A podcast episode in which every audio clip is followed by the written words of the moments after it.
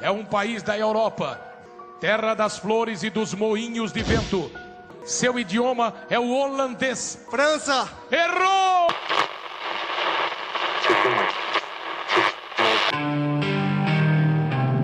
Você está ouvindo Vinil na Estante. Sua dose semanal de música pesada.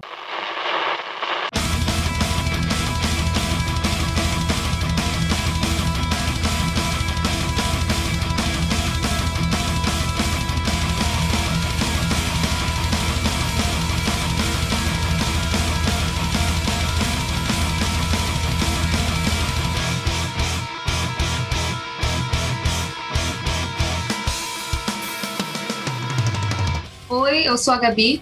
Eu sou a Jade. Eu sou o Lucas. Eu sou a Débora. Eu sou o Ellerson. E eu sou o Sandro e voltamos com mais um episódio do Vídeo na Estante Podcast. Dessa vez para mais uma saga, né? Mais uma dessa nossa volta ao mundo das cenas dos países. E dessa vez é a primeira vez que a gente vai chegar na Europa com a cena holandesa. É, eu não lembro se foi eu que dei a ideia dessa pauta, mas ela, ela já tá no nosso, no nosso cronograma há séculos e aí, finalmente a gente vai conseguir fazer. E é naquele esquema que vocês conhecem, a primeira parte do episódio a gente vai focar num gênero só, que são as bandas symphonic metal holandesas. E mais pra parte do final do episódio a gente vai, focar, vai pegar outro, bandas de outros gêneros, comentar também rapidinho. E naquele esquema que vocês já conhecem, bem dinâmico, falando do que a gente manja, não vai ser. A gente não vai é, se aprofundar muito em cada banda, vai falar mais do que a gente da, da nossa relação com as bandas em si. E para esse episódio, né, nós temos reforços, dois convidados que já vão se apresentar aqui com vocês. Primeiramente, Débora, muito bem-vinda. Oi, gente, tudo bem? Eu sou a Débora, sou fãzona aqui do podcast, sou vocalista da banda Final Disaster e sou fui adolescente aí no, no período em que as bandas holandesas de symphonic metal estavam estourando, então acho que tenho bastante coisa para falar sobre o tema. E o Ellison também veio, veio do, diretamente do chat da Twitch lá para conversar com a gente. então, meu nome é o Ellison, sou do Rio de Janeiro, estou aí há mais de 10 anos dentro da cena, né? E uma das primeiras bandas né, que eu gostei foi da cena holandesa. Então, é, eu acho que, eu acredito que eu vou saber falar de, da maioria das bandas que está nessa lista aí. Bem, a fazer aí rapidinho um jabazinho, tá liberado? Então, é, eu sou colaborador no Heavy Metal Manas, né? Que é um, um portal. Ultimamente se tornou um portal, porque teve uma renovação de conteúdo, né? A gente agora está fazendo, publicando notícias e novidades, né? Além de também de divulgar bandas no cenário underground nacional e internacional. Temos grupos, né? No Facebook, no WhatsApp, no Discord. Só procurar lá no Facebook tem todos os links, né? Desses chats. E assim, é, o foco né, do Heavy Metal Manas é poder difundir a diversidade dentro do metal. Né? A gente está precisando muito aí nessa época reacionária que a gente está vivendo, dentro da cena, a gente precisamos combater isso, né? Então, é isso. Curtam lá. Ah, é, eu também estou mostrando né, meu, lindo rosto no YouTube. A gente está publicando alguns vídeos quarta, sexta e segundas-feiras, né? Lá no Heavy Metal Manas, no canal no YouTube. É isso. Débora, se tu quiser falar um pouco mais sobre a tua banda e tal, passar um jabá mais completo, pode dar.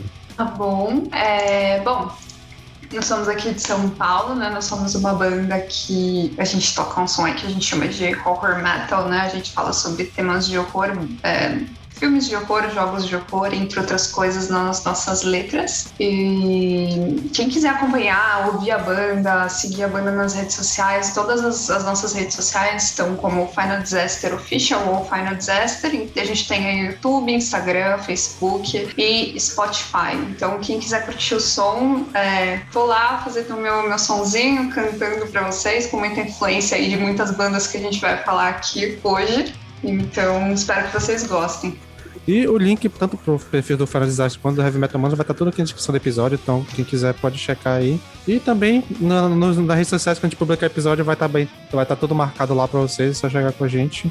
E como sempre, galera, a gente pede para vocês seguirem a gente nas redes sociais. O arroba VNE Podcast. Estamos no Twitter, no Instagram, também no Facebook como Vinil na Estante. Estamos no YouTube também como Vinil na Estante, fazendo react e outros videozinhos. E também a, avisar que a gente está gravando tudo na Twitch, ao vivo. Então, se você quiser conferir, também procura lá VNE Podcast. Só lembrando, galera, que a gente também tá com uma rifa para ajudar uma integrante nossa do, do podcast a ajudar a família dela. Se você quiser saber da história direitinho, vai lá no nosso perfil, tá lá no destaque, concorrendo a um fone Bluetooth, muito pica. E só por 10 reais a rifa. Então, quem quiser lá no Twitter, no Instagram, a gente tá explicando direitinho como que tá funcionando até final de agosto. Então corre que tá acabando.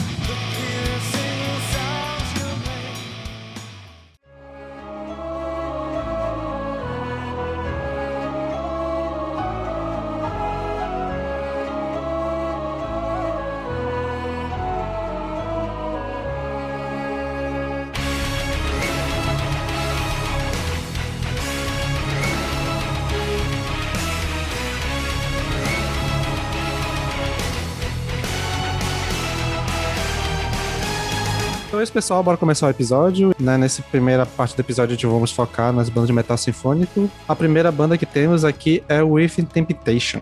Tá aí, Within Temptation, que eu acredito que tenha sido uma das primeiras e a maior banda de metal sinfônico da Holanda, porque os caras, assim, são de um sucesso gigantesco, tanto no metal quanto na bolha mainstream. Eles tiveram lá um, um super boom mainstream na, na época de ouro deles. E acho que mais do que justo a gente abrir esse episódio com a banda, porque a partir do, do primeiro álbum, né, o Enter, a banda veio fazendo um trabalho diferente a cada lançamento, com uma sonoridade diferente, e isso foi extremamente é, influente para as outras bandas de metal sinfônico, que é uma cena muito característica da Holanda, né?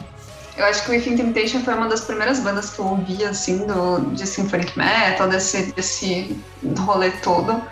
E eu acho que a primeira sensação que eu tive foi na época ainda que a gente ia pra Lan House ouvir música, sabe? E eu acho que as. Desculpa, a gente denunciando a idade, tem gente que não passou por isso.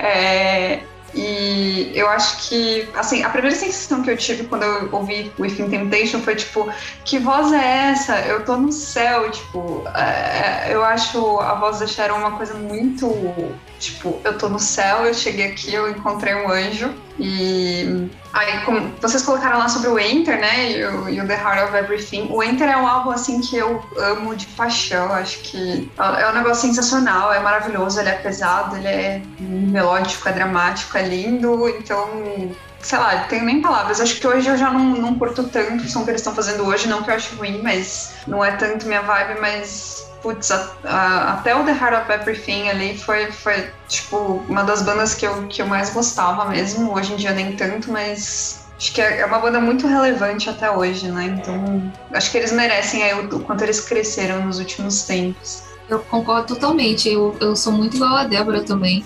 Eu curto demais. Assim, eu dei uma enjoada monstra nos, nos primeiros álbuns, porque eu ouvi demais. Então, assim, Mother Earth, o The Silent Force, tudo assim, eu saturei. Mas ainda assim, eu gosto demais. O Inter, pra mim, é, tá ali, é uma das pérolas do metal gótico. Pra mim, ainda é, tá nessa fase do gótico, né? Bem dunzo, bem dunzeiro e tal.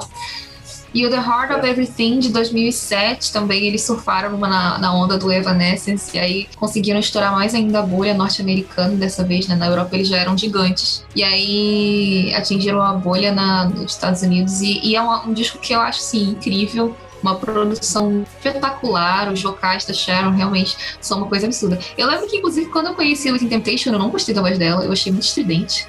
Mas depois eu sei lá, eu senti melhor e aí eu fiquei obcecado pela banda. Eu lembro que a primeira vez que eu ouvi o If Temptation, eu achei um pouco o que a Débora falou da voz angelical, mas ao mesmo tempo eu achei muito estridente, assim. Acho que é porque eu não estava acostumada com voz tão aguda, assim, no metal. E aí eu fiquei assim, caraca, o que, que é isso? E caramba, depois que eu realmente parei para ouvir as músicas separadamente e tal, com mais calma, eu me apaixonei.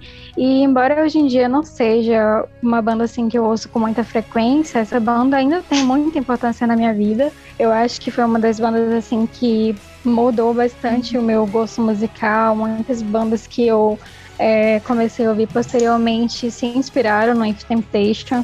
O Enter é, não é meu álbum favorito, eu, eu, acho ele maravilhoso, assim, ele é um álbum que vai bem pro Doom mesmo, como a Gabi falou. Mas o meu favorito é o Mother Earth, porque pra mim esse álbum não tem nenhum defeito. Eu acho que todas as músicas são maravilhosas, embora a capa seja horrorosa. Mas eu acho ele lindo. E pra mim esse álbum continua sendo aquele tipo de álbum que, por mais que eu não esteja muito na vibe assim de ouvir essas bandas atualmente com tanta frequência, quando eu ouço esse álbum, tipo uma música ou outra, eu sempre sinto vontade de ouvir ele inteiro, porque pra mim ele é muito gostoso. A voz da Cher é uma voz assim que acalma. Cara, é, Wind Temptation é uma banda maravilhosa. É, pegando um gancho com a Débora, né? É, eu conheci o With Temptation é, pela Lan House também. Lembro que na época eu estava ouvindo épica, né? Tava conhecendo essas bandas aí no, no cenário sinfônico. Aí apareceu o, o With Temptation, né? Era a faixa título do The Heart, The Heart of Everything. E aquela voz da Sharon me pegou de jeito, né? Na primeira ouvida, né? Que é uma mistura ao mesmo tempo que é angelical, é uma voz trevosa, né? A sonoridade também. E bruxona, né? Bruxona, né? Então, é envolvente. Eu, é, assim, eu lembro que quando eu, eu, ouvi essa música na primeira vez, eu me senti como, sei lá, eu estivesse no cemitério tomando um vinho barato, uhum. no meio da meia-noite, sabe? Lua cheia. Gótico assim, das trevas mesmo. Gótico das trevas. E a capa do álbum também é maravilhosa. E aí, anos depois que eu fui conhecer o Enter, né? Porque eu, eu ficava ali muito naqueles clássicos Silent Force, o, o The Heart of Everything e o Mother Earth. É. E o Enter só fui conhecer muito tempo depois. Quando eu escutei o Enter, na primeira vez se tornou meu álbum favorito e até hoje. Eu gosto muito de Doom, né? Aquela influência ali do Melodic Doom é, é maravilhoso. Eu queria muito ver o With Temptation na pegada do, do desse do melódico, sabe? Mas, assim, eles seguiram outros caminhos e agora a banda está fazendo uma sonoridade é, diferente, nem está mais fazendo sinfônico. Mas, assim, é uma banda muito boa, né? Eu, assim, é, os fãs apoiam muito a cada mudança de estilo que a banda vai evoluindo, né? E isso que é, isso que é importante, sabe? Os fãs irem acompanhar, eu vejo que eles acompanham. Eu não sou tão fã assim, né? Hoje em dia, eu, eu fui quando lá, no início da minha adolescência, mas foi uma banda que ajudou a formar o meu caráter musical. É, a minha relação com o Temptation é muito rasa, porque eu conheço muito pouco da banda. Eu lembro que eu conheci a banda ali por 2011, na época que você acha que é The Unforgiving, que é aquele álbum que tem uma capa esquisita, que parece um jogo meio genérico e tal. E eu ouvi e achei meio. Ah, a voz dela é legal e tal, pá, mas o som não me cativava tanto. É, e eu nunca fui muito uma pessoa do sinfônico, eu conheço superficialmente a maioria das bandas, muitas delas eu tô conhecendo a ouvir agora. Papo Épica, eu fui começar, que é a mais famosona, assim, pro meu, pra minha bolha. Eu só fui começar a ouvir de verdade, sei lá, em 2016, 17 e tal. Então, a maioria eu não conheço tanto e Temptation é uma banda que eu sempre tive uma preguiçinha de ouvir. Apesar de eu gostar de algumas coisas deles, eu gosto principalmente de covers que, que eles têm. E eu adoro muito a voz dela, mas sei lá, tive, eu, o lance é mais é com a sonoridade do que eu ouvi. Eu não peguei ainda. Agora que eu fui pegar a primeira vez pra ouvir o primeiro álbum e o, os três primeiros, né? Eu já achei mais interessante. Acho que eu preciso pegar um pouco mais para dar uma curtida, mas do que eu conhecia, eu sempre era a banda que eu achava a voz legal, mas a sonoridade não me pegava tanto. Eu acho essa fase nova do Item Temptation um saco, de verdade. A partir do The Unforgiven, pra mim. Concordo. Não desce, não. Concordo. Hydra. Tenho que concordar. O Hydra. Meu Deus, Nossa. o Hydra é um erro. Não, o Hydra era, é, era o pior. Aí eles lançaram o Resist. Esse aí eu nem ouvi, só vi até o Hydra. Eu defendo umas duas, três músicas nesse álbum. Eu não ouvi ele inteiro também, eu não consegui. Eu ouvi os singles e tal. Eu falei, cara, não. Tinha uma música do, do Resist, cara, que parecia uma música do Imagine Dragons. Então, assim. Não, sim, só não. Mataram em Temptation. Fiquei curioso.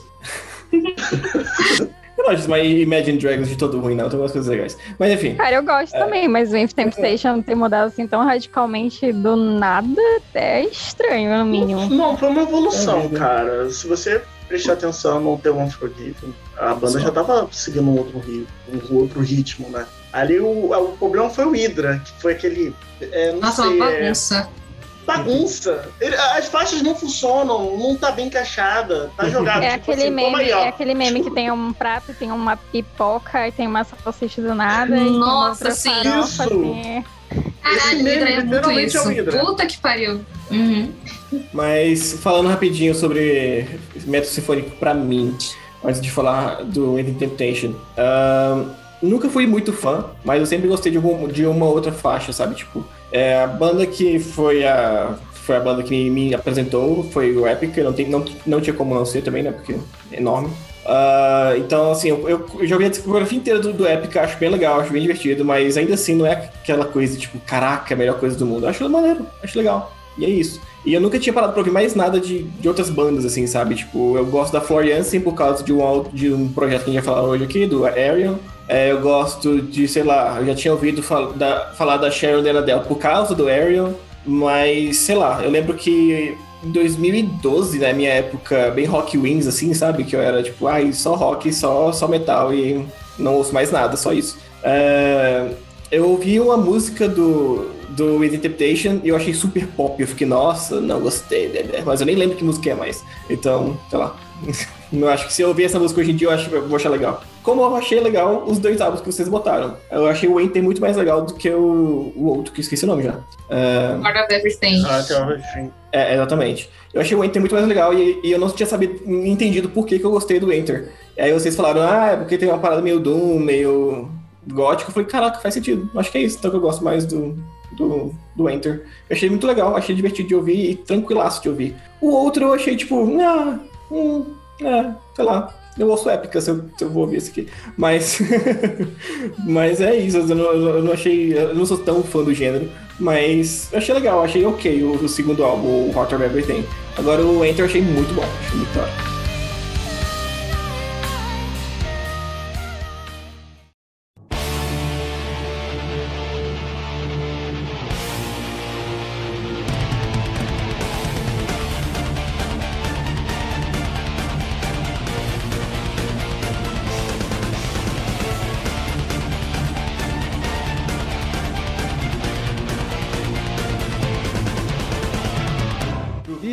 próxima banda que temos aqui é a banda After Forever.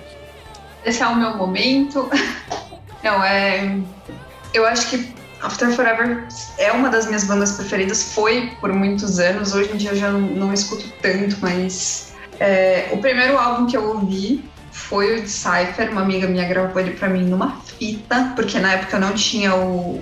o não, eu até tinha, mas a, a gente não tinha o computador pra queimar o CD, aquele computador com dois negocinho pra queimar o CD, então ela gravou pra mim numa fita cassete. E, e era um negócio muito assim, tipo. A, primeira vez que você ouvia, né, que, que começava ali com a Monolith Top Down, acho, você ficava muito tipo. O que, que é essa mulher cantando? E eu acho que eu ainda, eu ainda, depois de, sei lá, mais de 15 anos disso, eu ainda, às vezes, me pego, tipo, o que, que é essa mulher cantando, sabe? E eu acho que é muito interessante até falar do Decipher, porque, embora não seja aí um dos meus álbuns preferidos do, do After Forever, é, é muito legal a gente ouvir esses primeiros álbuns, tipo Prison of Desire e o Decipher, porque a gente vê o quanto a Flora evoluiu enquanto cantora depois desses álbuns. Tipo, ela, ela era muito boa, ela era incrível, mas hoje ela é, tipo, incrível vezes mil. E, e esse álbum, esse álbum, apesar de não ser um dos meus preferidos, ele tem músicas incríveis ali, tipo a Intrinsic, Zenith, tem a um, Forlorn Hope, outras músicas que são muito boas mesmo. Então, tipo, eu gosto muito dele. Não é dos meus preferidos, mas eu gosto muito dele. Mas, assim, After Forever é a banda do coração mesmo, não tem nem o que falar. Não, não só pela Flor ser uma cantora maravilhosa, mas todo todo o peso das músicas, tudo uma coisa diferente ali. Acho que ao longo do tempo eles evoluíram mais ainda, saindo um pouco sinfônico, entrando numa coisa mais progressiva, enfim. E... Que pena que acabou, né? O meu álbum preferido é Invisible Circles, que pra mim é incrível, é um álbum conceitual, começa ali, conta uma história muito boa, tem o, o Exordium, que foi um prólogo antes do, do lançamento do álbum conceitual, que acho que é uma coisa muito legal que, que eu não vejo outras bandas fazendo, tipo, ah, eu vou fazer um EP aqui pra começar a contar a história do, do, do meu próximo álbum conceitual. É um pouco snob, mas é muito sensacional. E, e ali é o, é o auge pra mim do, da Flor, tem o, o Baz ali cantando também, um vocal limpo sensacional, enfim. É... Eu não tenho nem o que falar sobre After Forever. Foi uma banda que, tipo, quando acabou foi realmente muito dolorido, porque é uma banda, pra mim, da, da lista aí, a que é, é uma das que eu mais gosto e, enfim. sem palavras. Eu acho muito legal a Deb falar como uma cantora, tem muito mais entendimento e estudo do que eu, que no que a voz da Florian assim, melhorou muito, né? Evoluiu muito de, do, dos primeiros álbuns pra cá. E aí, cara, quando eu ouço o Prison of Desire e o Decipher, eu gosto muito mais da voz da Flor naquela época do que hoje em dia. Inclusive, para mim, assim, ouvindo a Flor cantando ao vivo com Nightwish especificamente, ela não consegue, na minha cabeça, né, pelo menos, ela não chega nas notas tão absurdas que ela chegava nesses dois primeiros álbuns. Porque, por exemplo, a própria Monolith of Doll, cara, o que que é aquele final, sabe? É tipo uma das coisas mais emblemáticas do metal sinfônico facilmente. É que aí eu acho que não entra nem tanto a questão de ah, eu ser cantora e entender mais. Acho que entra um pouco a questão de gosto. Eu, particularmente, não gosto mais, não consigo gostar mais desse vocal muito lírico. E eu acho que a Flor nunca fez isso bem. Então, tipo assim, é, é, não, não sou ninguém para julgar ela, mas, tipo, eu acho que ela nunca fez isso bem. Então, para mim, quando ela sai disso e troca esse, esse lírico que ela usava nesses álbuns para aquele belting mais exagerado dela, eu acho que hoje ela é muito melhor, muito, muito melhor. Mas aí entra um pouco de questão de gosto também, não é tanto técnica, né? Mas eu acho hoje que ela supera muito o que ela fazia naquela época. Eu sou muito fã do comecinho do After, muito, muito fã do começo dela na carreira. O Prison of Desire, para mim, é, e o Decipher, especialmente, que é meu álbum favorito do After, são dois dos melhores álbuns do metal sinfônico, tranquilamente. Assim, o Decipher, ele caminha lado a lado para mim com o The Phantom Agony do, do, do Epica, que é um dos álbuns favoritos da minha vida. E super trevosão, chega a ser até meio. Ah, chega a ser. Ah, meu Deus. Chega até a ser meio cafona e meio brega, sabe? Uma coisa meio é, low budget, mas eu amo todas as músicas do Decipher, eu acho que não tem uma música fraca e tranquilamente, sim, é um dos melhores álbuns que eu já ouvi do gênero facilmente. Eu concordo com a Gabi, os meus álbuns favoritos do After Forever também são os primeiros, embora eu conheci a banda pela música Energize Me, que é do último álbum, né, o, o último álbum After Forever, Ai, claro que é titulado. E caramba, eu sou muito fã da voz lírica da Flor, eu acho que ela faz isso perfeitamente bem. É, eu acho assim que esses álbuns são também são assim álbuns é, como é que eu posso dizer, assim, os mais importantes, eu diria, assim, dentro do metal sinfônico, junto com outros aí que a gente ainda vai comentar. Mas, cara, a Flor, ela era ela sempre cantou muito bem e as composições dela também eram maravilhosas, as coisas que ela conseguia fazer com a voz dela, embora, como a Gabi falou, ela já não consiga mais fazer isso, por exemplo, ao vivo com Nightwish, mas ainda assim ela continua cantando muito bem. Eu acho que não tem nenhum álbum ruim, assim, na minha opinião. A discografia do After Forever é curta e é muito boa. O Invisible Circus, aquele álbum conceitual, também é maravilhoso. Mas para mim, esses primeiros álbuns, assim, são os mais importantes do, da carreira da banda. Então, eu conheci o After Forever com a música Evoke, né, do último álbum né, que leva o nome da banda. É, aquela potência vocal da Flor né, nessa faixa em especial mexeu muito comigo na, quando eu ouvi. Né. Eu estava ali naquela fase gostando ali de sinfônico, conhecendo bandas no meio. Aí, caramba, me assustou aquele vocal daquela mulher ali, é, aquele vocal imponente, né? Que depois a gente veio a ver a Flor cantando no Revamp anos depois. É, enfim, meu álbum favorito é Prison of Desire. Para mim é um álbum é, magnífico, é todo trevoso, o, aquele vocal lírico da, da Flor tá maravilhoso, o instrumental maravilhoso, até o gutural ali do Mark nessa fase também estava muito bom. E eu só acho que, assim, é, os dois primeiros álbuns, para mim, é o, é o marco histórico do Sinfônico. Agora, os outros não gostei tanto, né? Tirando o último, que marcou muito na minha, adolescência. Mas é isso, a minha, relação com After Forever é aquilo, né? Eu, eu escuto de vez em quando, eu vou, ah, vou escutar a minha, uma das minhas músicas favoritas, Living Legacy. Escutar essa faixa, quando eu vejo, eu escuto o álbum todo e vai repetindo, vai repetindo. Ainda mais que é a primeira faixa do álbum, aí tu já emenda logo de uma vez. É, Exatamente, né? Tem Minha Culpa, que é o, a faixa. Né, que é a introdução, sim. Introdução. E Intrinsic, que já foi mencionado, né? Também essa faixa maravilhosa, muito boa.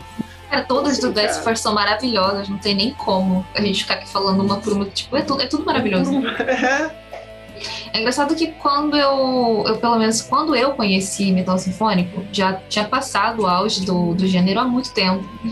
E After Forever não foi uma banda assim que eu conheci de cara. Eu conheci primeiro Nightwish, Epica, Within Temptation. E o After Forever, pelo menos assim, na minha bolha, onde eu costumava conhecer esse tipo de banda, não era uma banda muito, muito comentada. Não sei como é que foi pra vocês, não sei como é que é a relação de vocês, assim, com, essa, com esse status da banda. Então acho muito engraçado que, tipo, uma das primeiras bandas da cena, uma das mais importantes, a precursora do Épica, praticamente, né? É, é a mãe do precursora Épica. A mãe A do mãe. Mãe do época. É uma banda que não é tão assim reconhecida. As pessoas nem conhecem direito After Forever. As pessoas conhecem a Flor pelo Nightwish. Então, assim, é muito louco isso. É, a minha relação com After Forever é justamente isso. Era a banda que eu sabia que existia porque era a banda do Mackenzie com a Foyense. Eu- isso não acontecia na época que, que, que a banda ainda estava nativa, ainda estava rolando. Era, era uma banda muito relevante, assim, era sempre... é, as bandas que eram relevantes nessa época eram Evanescence, Nightwish, Lacuna Coil e After Forever, antes até do surgimento do Epica. Aí depois surgiu o Epica e entrou no bolinho.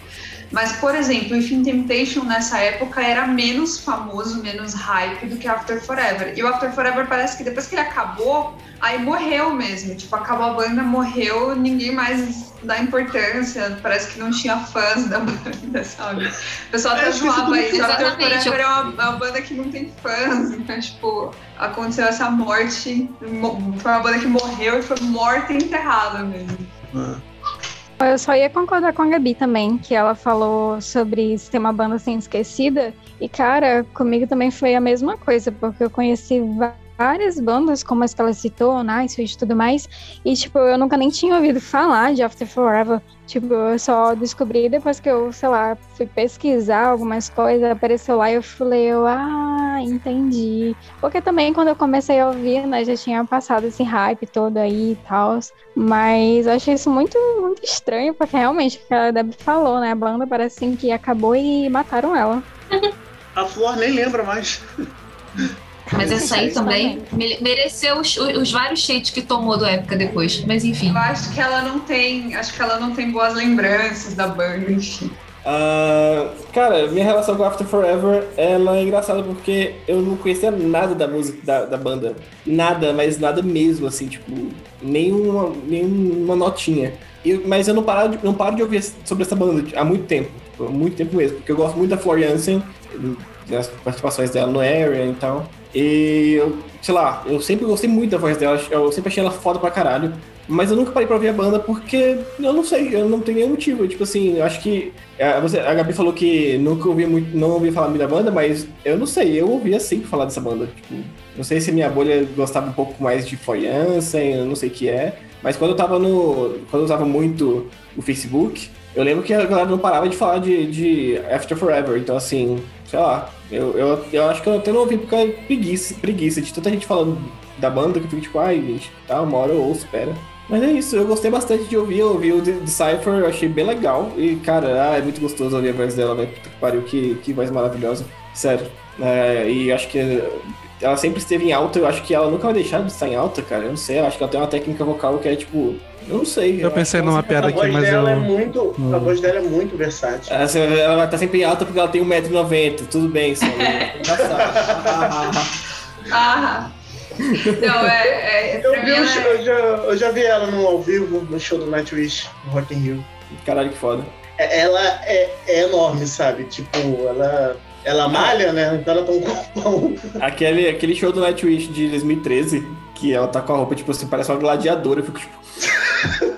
Perfeita. hum, É, muito foda. Bom, acho que é a minha vez aqui, né? A minha relação com After Forever, ela simplesmente não existe, porque eu nunca ouvi a banda, ela sempre foi essa banda que era uma ba- banda dos ex-membros, de bandas que eu já conheci. Inclusive, eu acho que eu até cheguei a twittar isso um tempo atrás, que eu, eu sempre comparava a Flo Jensen com o Johnny Land, que eram dois vocalistas que eu gostava da voz dele, mas eu não conseguia gostar nada do que eles faziam musicalmente. Eu acho que até a Débora foi me responder quando eu tweetei sobre isso, indicando pra ouvir o Decipher do After Forever. E eu ouvi a primeira vez para o episódio, pra- quando já tinha começado a organizar as pautas, eu, cara, eu gostei bastante. Ele parece, mas não tanto o que vai rolar no Epica depois. Eu acho que só não tem tanto gutural, esses vocal mais.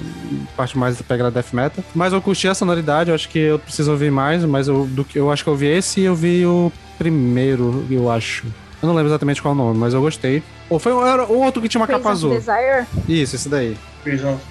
Eu não sei se é primeiro, mas era um que tinha capa azul e tinha um, tipo, uma parada meio grega, eu acho, na capa, não sei. Person of Desire. É, pois Com é. Eu, certeza. eu gostei bastante dos dois.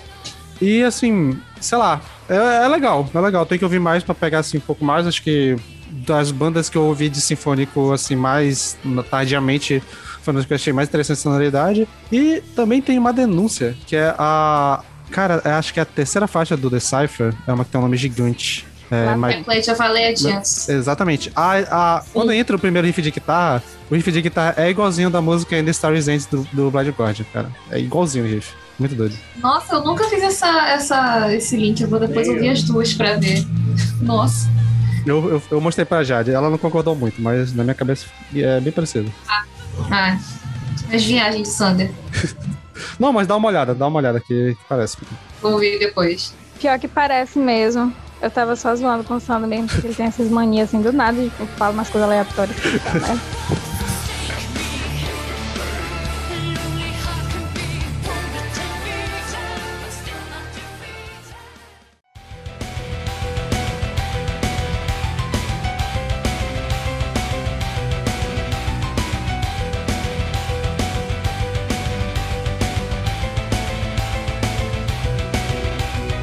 Beleza, a próxima banda que temos aqui na pauta, né, ah, já citado aqui várias vezes, o Epica. O Épica, esse, e agora esse é o meu momento, porque Épica foi assim, a banda da minha vida por uns bons anos. Hoje em dia eu não sou mais tão fã, eu tenho muitas críticas acerca do Épica, especialmente por conta da, do- da, da temática lírica que eles andam abordando ultimamente. Essa porcaria de coach quântico que entrou na cabeça de Mark Hansen, aquele antivax fudido, e não quer largar mais. Mas, gente, Épica já foi uma banda muito boa, Épica já foi uma banda inovadora pelo menos pra mim, assim, nada, nada chega perto do The Divine Conspiracy pra mim. Isso porque o The Phantom Agony é o meu favorito, mas eu sei que, assim, ele ainda tava naquela transição do Mark entre o After Forever e o Epica, sabe? Então é uma sonoridade contínua, assim, é bem parecido até. Mas pra mim é uma obra-prima, é um álbum 10 de 10. Não tem uma música fraca, o The Phantom Agony. O Consign to Oblivion, que é o álbum sucessor, também é incrível. Tem a, a faixa do Consign to Oblivion, que fecha show até hoje, inclusive os fãs não aguentam mais. Por favor, troquem o encerramento dos shows. E, cara, daí o, o The Divine Conspiracy pra mim também é um marco no metal sinfônico. Um marco. É, 2007 foi um puta álbum pro metal sinfônico, diga-se diga-se de passagem. Aí, assim, depois.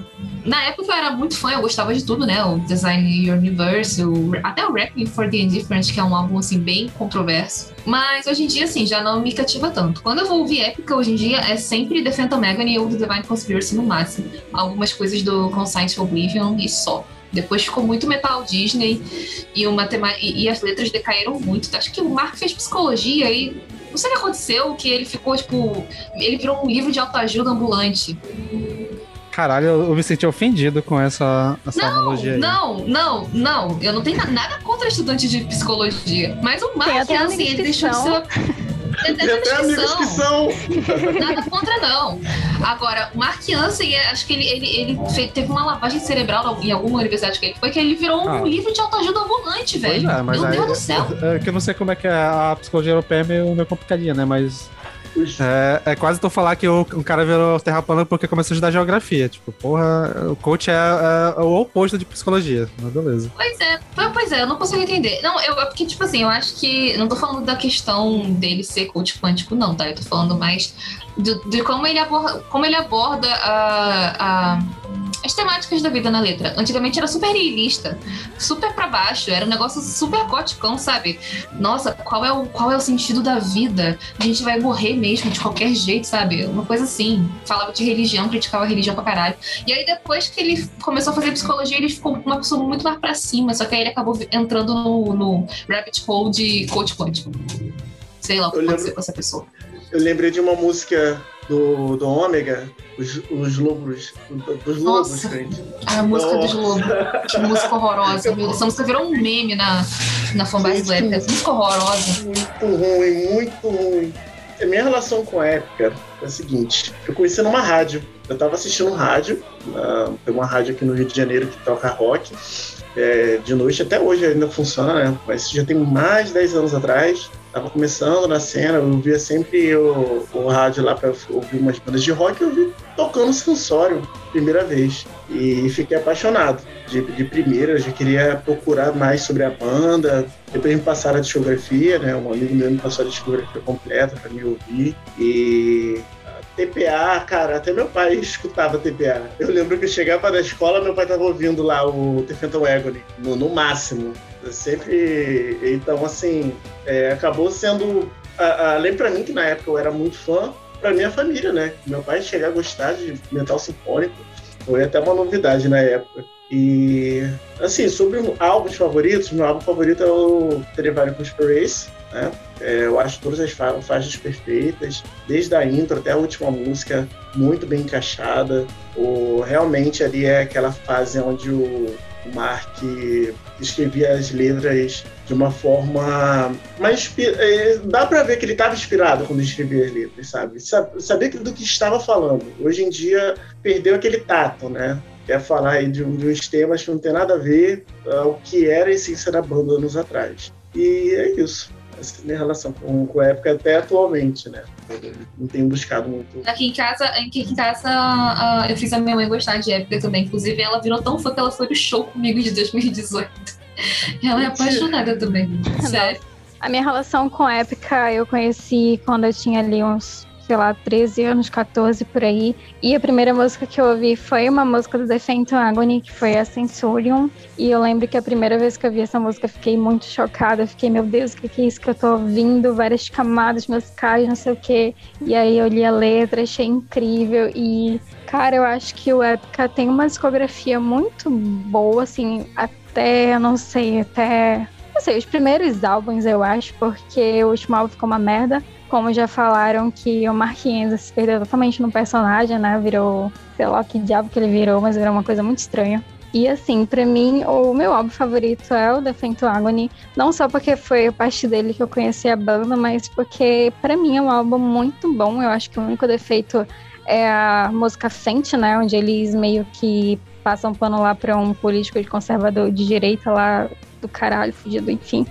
E Aí é foda, eu não acho- sabia disso. É, Eu não sabia é, disso. essa música foi uma homenagem a um político conservador de direita lá da, da Holanda, que, enfim, tem uns rolê aí dele, depois vocês procuram. Mas, cara, tipo, quando tu ouve música, tu não percebe, mas depois aí você vai fazendo as pesquisas, você descobre pra quem foi que eles escreveram, e fica tudo Pera, meio qual? zoado, assim. Qual música? É a música Fente.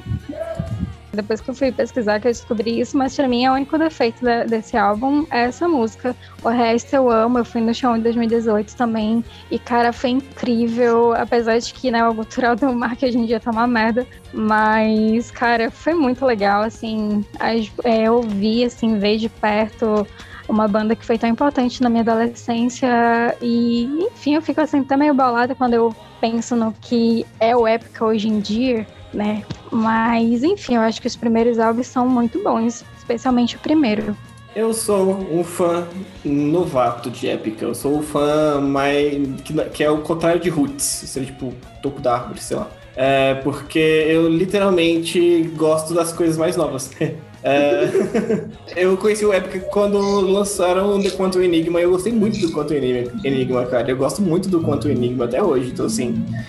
Eu entendo os, os fãs antigos não gostarem porque tem outra, outro input da banda, tá ligado? Mas eu gosto bastante de Quantum Enigma.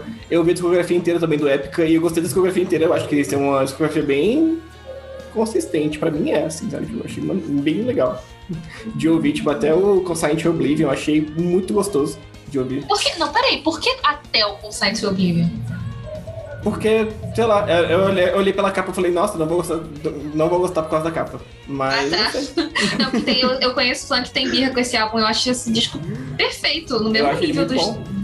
Eu diria primeiro e terceiro. que é o meu favorito com o Sete Blues, inclusive. Eu, Tá eu certo. entendo. Eu já tive o- ele como favorito, eu já tive The Divine Conspiracy como favorito, eu já tive The Quantum Enigma como favorito quando saiu.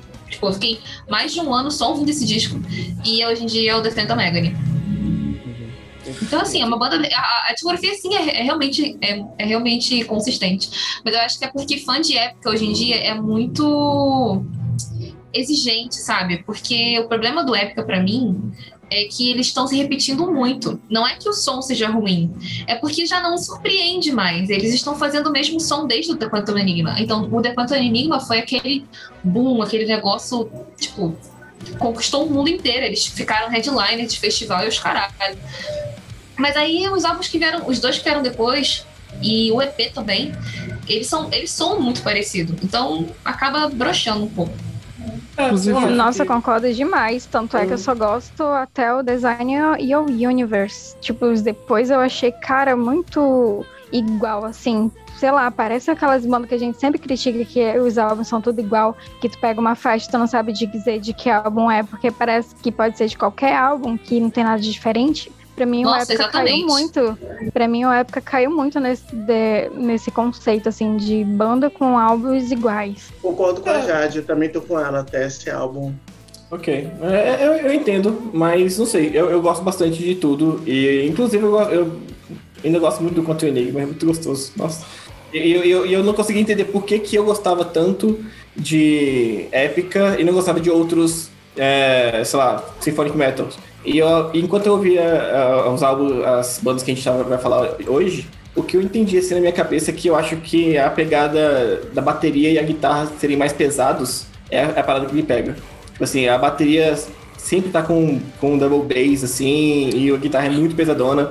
Eu acho que me dá aquele tesão a mais de ouvir Symphonic Metal do Epica do que os outros Symphonic Metals, que não são tão pesados, tão cabulosos assim. A partir do Design Universe, o...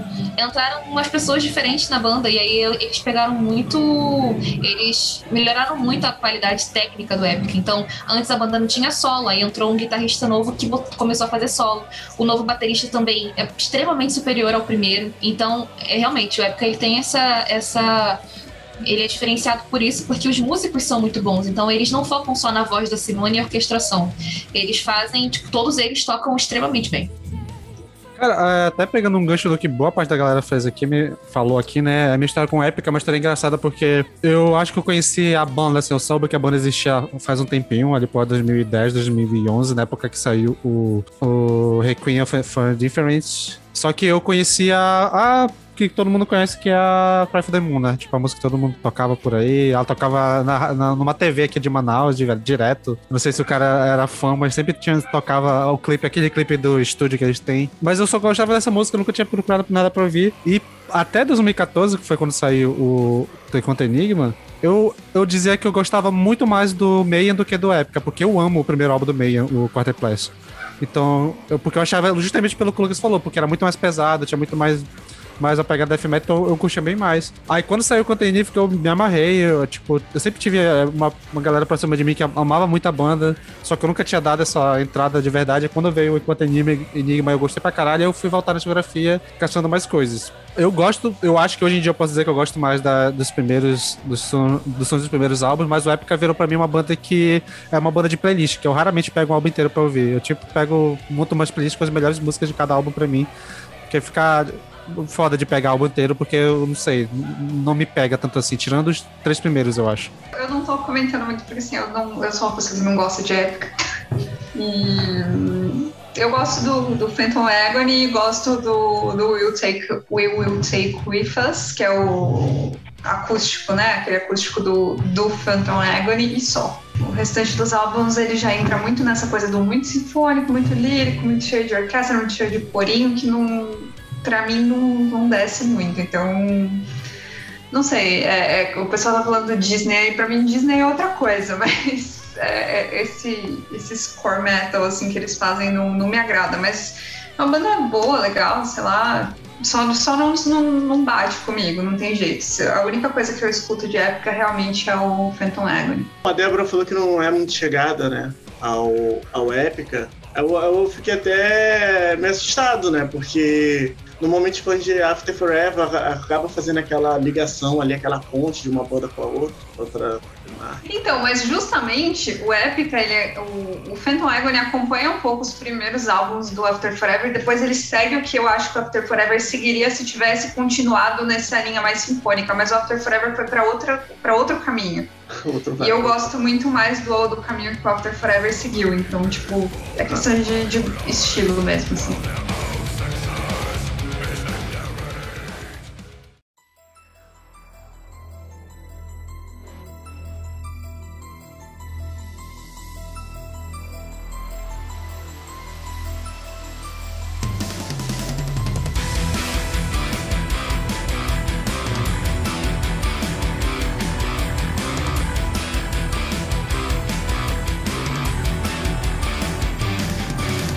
E a próxima banda que temos aqui é o The Lane. Ô, bandinha The List, né, minha gente? Assim, a gente tem que comentar de The Lane, porque é uma banda muito grande da Holanda. Mas, assim, eu acho a banda assim, bem podreira, sabe? Bem tosquinha.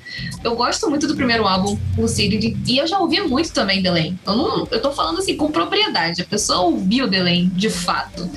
É, na época eu até curtia, mas eu nunca achei, assim, também, ai, nossa, os caras são, ah, incrível. Não. Nada disso, nada disso. É uma banda bem, assim, bem basicona, é, arroz com feijão, assim.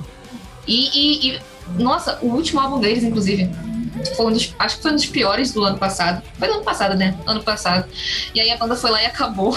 O dono decidiu voltar a, a como ela, ela era, tinha sido projetada inicialmente, né? Ela tinha sido proje- projetada como um projeto realmente paralelo dele. Ele ia chamar um monte de artista meio na pique do Wire do, do Ariel, né? Então acabou que fixou a banda, mas aí ano passado demitiu todo mundo e a banda é, acabou, basicamente.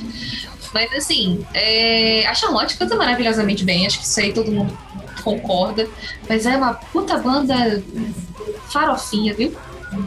Concordo plenamente. É uma banda que eu gosto Concordo também. ou outra. Gosto de uma música ou outra, mas assim, no, no geral é uma banda que é- eu tava zoando que o After Forever não tinha fãs, mas eu não consigo. Eu conheço uma pessoa que é fã, assim, mas eu não consigo imaginar uma banda que tenha muitos fãs, porque é muito banda de playlist, de você colocar uma música ali numa playlist aleatória e uma música que você gosta numa playlist e tal, mas eu não consigo parar e ouvir um álbum inteiro, sabe? É, é muito genérico, é muito. É, é é o tipo de banda que eu costumo chamar de paracetamol medley, embora eu não tenha moral pra falar de banda genérica porque eu ouço power metal, mas enfim, é, não, não dá, gente. É, é muito ok. Eu, inclusive, acho muito louco esse rolê, porque é, era o ex-guitarrista né, do Infant Temptation, o fundador do Dalen, e ele queria fazer um projeto. Aí ele lançou o primeiro álbum, que é o Lucidity, e depois é, ele, tipo, acabou formando a banda e tudo mais, já foi em turnê.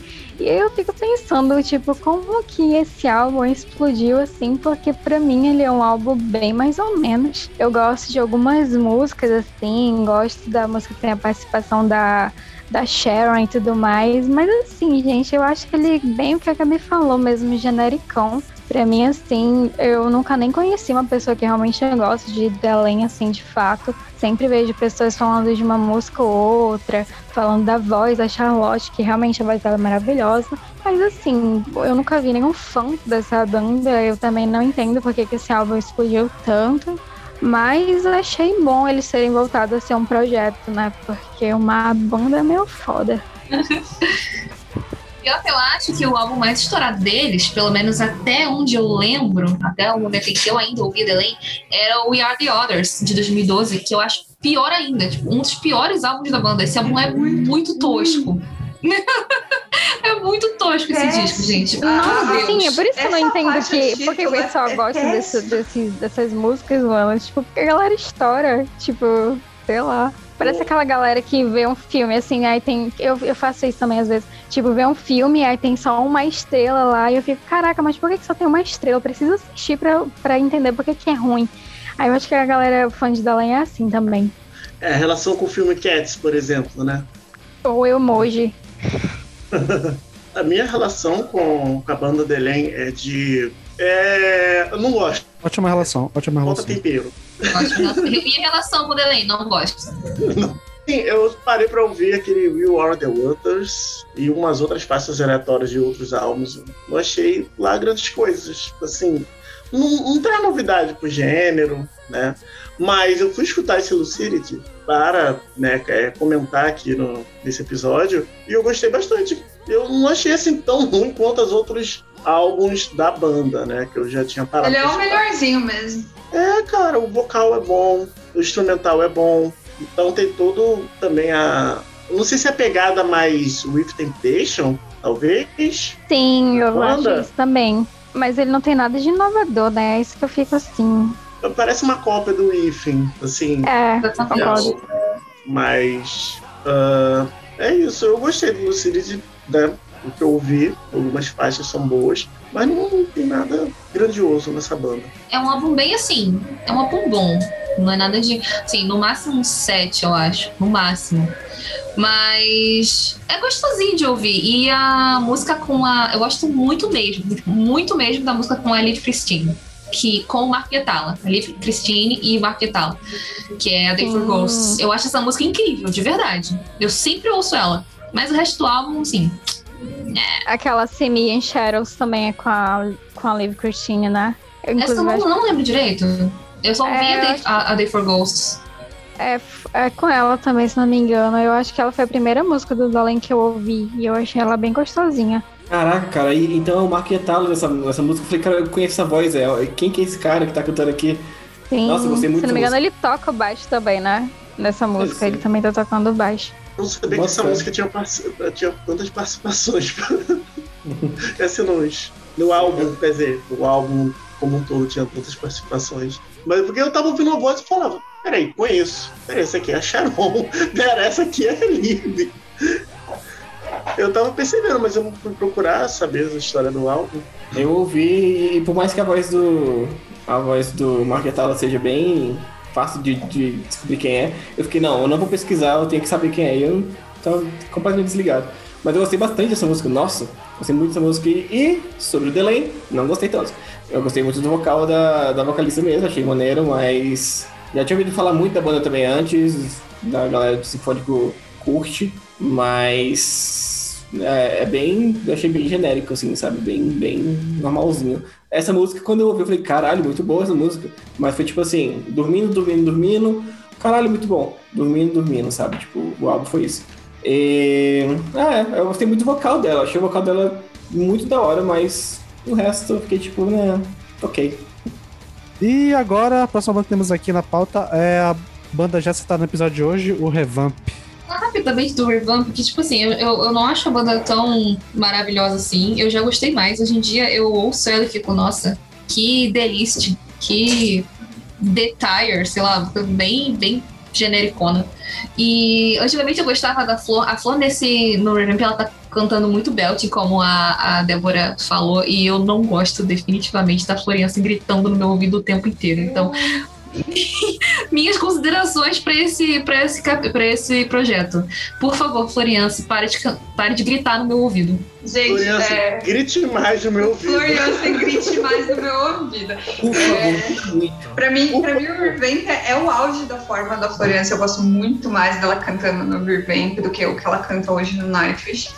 Muito mais que no After Forever. Pra mim, o auge da voz dela é o Revamp. O problema é, o, o primeiro álbum, Revamp Revamp, é muito bom. As músicas são muito boas, ela tá cantando maravilhosamente bem, é incrível. Agora, o Wild Card, que foi o que vocês colocaram ali, gente, eu acho esse álbum muito chato. Assim, Nossa, eu a- achei ele melhor do que o primeiro.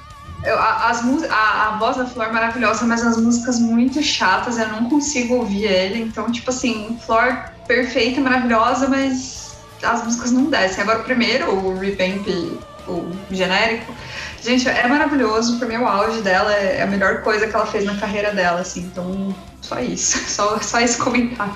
O que eu manjo de Revamp é que na época que ela foi anunciada como vocalista Nightwish, eu fui ouvir o Revamp primeiro lá. E eu fiquei com a impressão, caraca, ela consegue fazer um vocal parecido com a Terra, mas também parecido com a Net. Acho que vai ser legal. Acho que o Nightwish vai conseguir explorar bastante o vocal dela, né?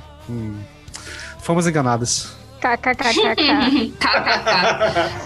Rindo em Holopining.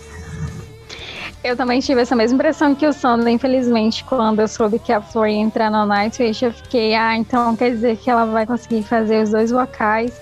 E aí eu fui ouvir o Revamp e eu concordo com a Deb que o primeiro álbum é muito superior ao Wild Card. E nossa, o primeiro álbum é muito bom. Eu acho que o vocal dela assim tá no auge, ela consegue fazer uma transição assim muito louca e caramba, ela canta muito bem. Eu eu acho muito não sei, não sei explicar, mas eu gosto pra caramba desse álbum, eu gosto mais do que o segundo.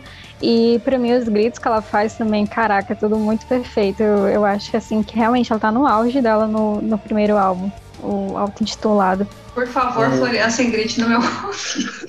Sim. Gente, a, a minha relação com o Revamp é, é aquilo. Pra mim, é a melhor fase da, da Flor, né? Concordando com a maioria aqui do, do podcast porque realmente ela, nossa, ela tava cantando muito. A, a, shows, a presença de palco, sabe? A gente vê que a, a, a Flor nessa época estava, não sei, é, mais. É, se entregava ainda mais, sabe, pra banda. É, não sei se não sei qual foi a relação dela com After Forever, né? não sei se ela tá fazendo mais aquilo para vender, os fãs, mas o Revamp parece mais com a Flor do que o Nightwish, por exemplo, do que o After Forever, no visual, no estilo, sabe, no jeito dela. Eu conheço. Ela tem muito isso de se entregar mais no Revamp mesmo, né? Tanto isso. que quando ela entrou no Nightwish, ela falou que ela não ia trabalhar em outros projetos porque ela, tipo, ela pra ela tem que estar tá focada só em uma coisa, porque ali ela vai dar tudo dela. Depois ela acabou adoecendo, né? Ficou um tempo afastada e tudo mais. E assim, a gente, a gente vê isso realmente quando a gente ouve os álbuns, que, cara, ali é a flor. Tanto no primeiro quanto no segundo. O segundo não é tão pesado, na minha opinião, quanto o primeiro, mas, cara, aquilo ali é a flor. E realmente concordo com o Ellison falando que ela se entregou totalmente ali naquele projeto. Por favor, é, Flor, não pare de gritar nunca, porque foi muito gostoso de ouvir esse álbum.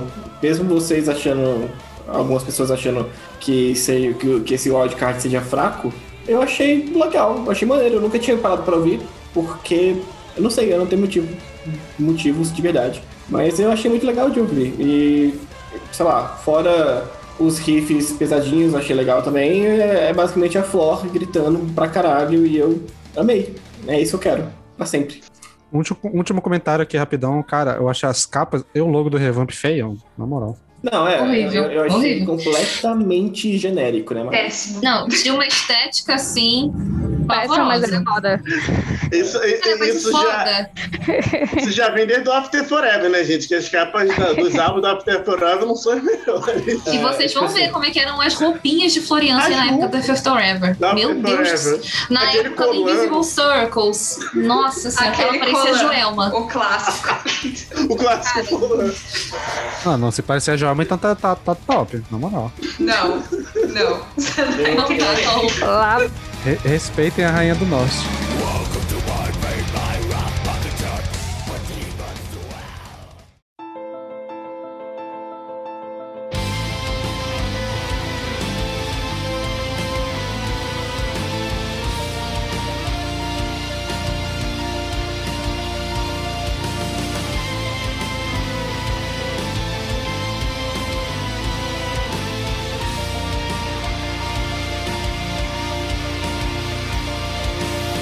A próxima banda que temos aqui na sequência é o String of Passion.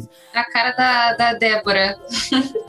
Esse é muito meu momento. Bom, é, eu vou começar, desculpa, gente, que eu estou emocionada. E eu acho que assim, eu parei quase completamente de ouvir Symphonic Metal depois de alguns anos. E se tem uma banda de Symphonic Metal que eu ainda ouço e ainda ouço com frequência é Stream of Passion. Eu nem sei se a gente pode chamar Stream of Passion efetivamente de Symphonic Metal, mas é a única banda do estilo que eu ainda ouço, que eu ainda falo, putz, eu sou fã e eu sofro porque essa banda não existe mais. Pra mim, tipo, puta que pariu, gente. É uma banda muito maravilhosa. O... Esse primeiro álbum, o Embrace the Storm, ele não, pra mim ele não é tão bom assim. Ele é um álbum que foi ali composto pelo Aaron, né? A melhor coisa dele para mim é o ao vivo que tem dele depois, que, que junta o Warren ali, a Lori, que era a esposa dele, eles vão fazer um puta show com a, com a Marcela, com a Diana Bovio também, que é bem legal, e aí depois ele sai e larga tudo na mão da Marcela. E a Marcela, gente, a Marcela, ela é simplesmente tudo, assim. Aí ela começa a compor os, outros, os próximos álbuns e, tipo, você tem o, o The Flame Within, você tem o... o... Putz, agora esqueci o... A War of Our Own. É, o, é, é que não é a War of Our Own, né? O álbum. Mas é o... Não, é o álbum que tem essa música, pelo, pelo visto. Que é incrível e, tipo, puta que pariu, gente. A Marcela, pra mim, ela é tudo como compositora, como vocalista. Ela cria umas linhas vocais, um, umas harmonias vocais sensacionais. As músicas são muito boas. Nesse álbum mesmo, no Inverse the Storm, tem músicas que, que, sei lá, você começa ouvindo assim, você não tá esperando acontecer uma coisa, de repente acontece e é lindo. Então, tipo, eu acho esse álbum, ele foi lançado ali mais ou menos na época que, pouco depois do, do Evanescence, eu acho que ele é um álbum que ele tinha muito potencial para ter feito tanto sucesso quanto Evanescence se ele fosse americano, por exemplo. Então, tipo, eu não sei, eu sou muito, muito fã mesmo dessa banda, então é uma fala meio emocionada para mim, mas para mim é das bandas holandesas aí do, do, do Symphonic Metal pra mim, é a melhor. Então é isso. Cara, a Marcela Bovio, né, cara? Eu conheci ela por causa do, do Arin, né, no Arion, que ela fez uma participação no, no álbum de 2003 e na verdade ela não para mais de aparecer no, nos ao vivos, né? Mas, puta, eu não conhecia Stream of Passion, não, nunca tinha parado pra ouvir, até porque quando eu, eu vi o nome eu achava que era uma coisa muito melosa. Eu falava, hum, preguiça. Mas, porque parece ser uma banda, tipo, parece ser um nome, tipo, de um gótico meloso que não é minha vibe. Mas eu ouvi o primeiro álbum e. Ah, caralho, perfeito. É muito engraçado ouvir o primeiro álbum e ser muito fã de Ariel, porque o primeiro álbum é o Arian, o Arian que, que produziu e, e tá na guitarra, né, que, nem você disse, e ele não consegue se segurar. Ele bota umas, uns riffs, umas passagens assim que eu fico. Você já usou algo muito parecido no, no Arian, tenho certeza disso. Então, assim, eu tenho certeza que ele não consegue se segurar, ele acaba. Ele não se reinventa tanto quando ele tá em, outro, em outros projetos, sabe? Uh, e a gente vai falar mais sobre isso daqui a pouco. Mas. Nossa, eu gostei muito do álbum. E a voz da Marcela é coisa de louco, assim. Eu acho que ela é minha top 3 vocal feminino, assim, com tranquilidade. Pra mim, tranquilamente também. Ela e a Flora ali. Deus. A Marcela é um dos maiores arroz de festa da, da Holanda. Ela tá tudo quanto é projeto. É impressionante. Ah, ela tá no Épica, ela tá no Mayhem, ela tá no, no. Ela tá com o o tempo todo no Ariel, no Stream of Passion. A mulher é um arroz de festa. É impressionante. Aí eu falo daqui a pouquinho mais, quando a gente falar mais do Ariel, acho que eu posso falar, falar um pouquinho sobre a panela que é a cena holandesa, mas. Sim, sim. É, Nossa, sim. Sim, exatamente.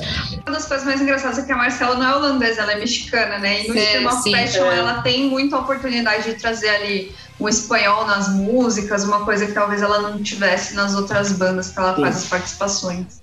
Sim. Eu, cara, eu deveria ter escutado Stream of Passion na, na época em que eu era muito fã de Sinfônico, porque eu acho que eu teria gostado muito. Mas hoje em dia, sei lá, eu adoro ouvir sinfônico, mas eu adoro ouvir as coisas que eu já conheço. E aí, quando eu conheço alguma coisa nova, já não me desce tão bem, porque já não é o tipo de som que eu gosto de ouvir hoje em dia, a não ser as bandas que eu já, já tô acostumada. Eu achei bom o disco, mas ele me cansou muito, assim. Quando chegou na metade, eu já não aguentava mais. Mas isso é alguma coisa minha, realmente. Se eu tivesse escutado essa banda, se eu tivesse dado atenção de verdade na época que eu era fã do gênero, com certeza eu teria gostado. A voz dela é realmente muito bonita. Tô completamente com a Gabi nessa daí, porque eu não conhecia essa banda, eu já tinha ouvido falar, mas eu nunca tinha ouvido até então pro podcast, né?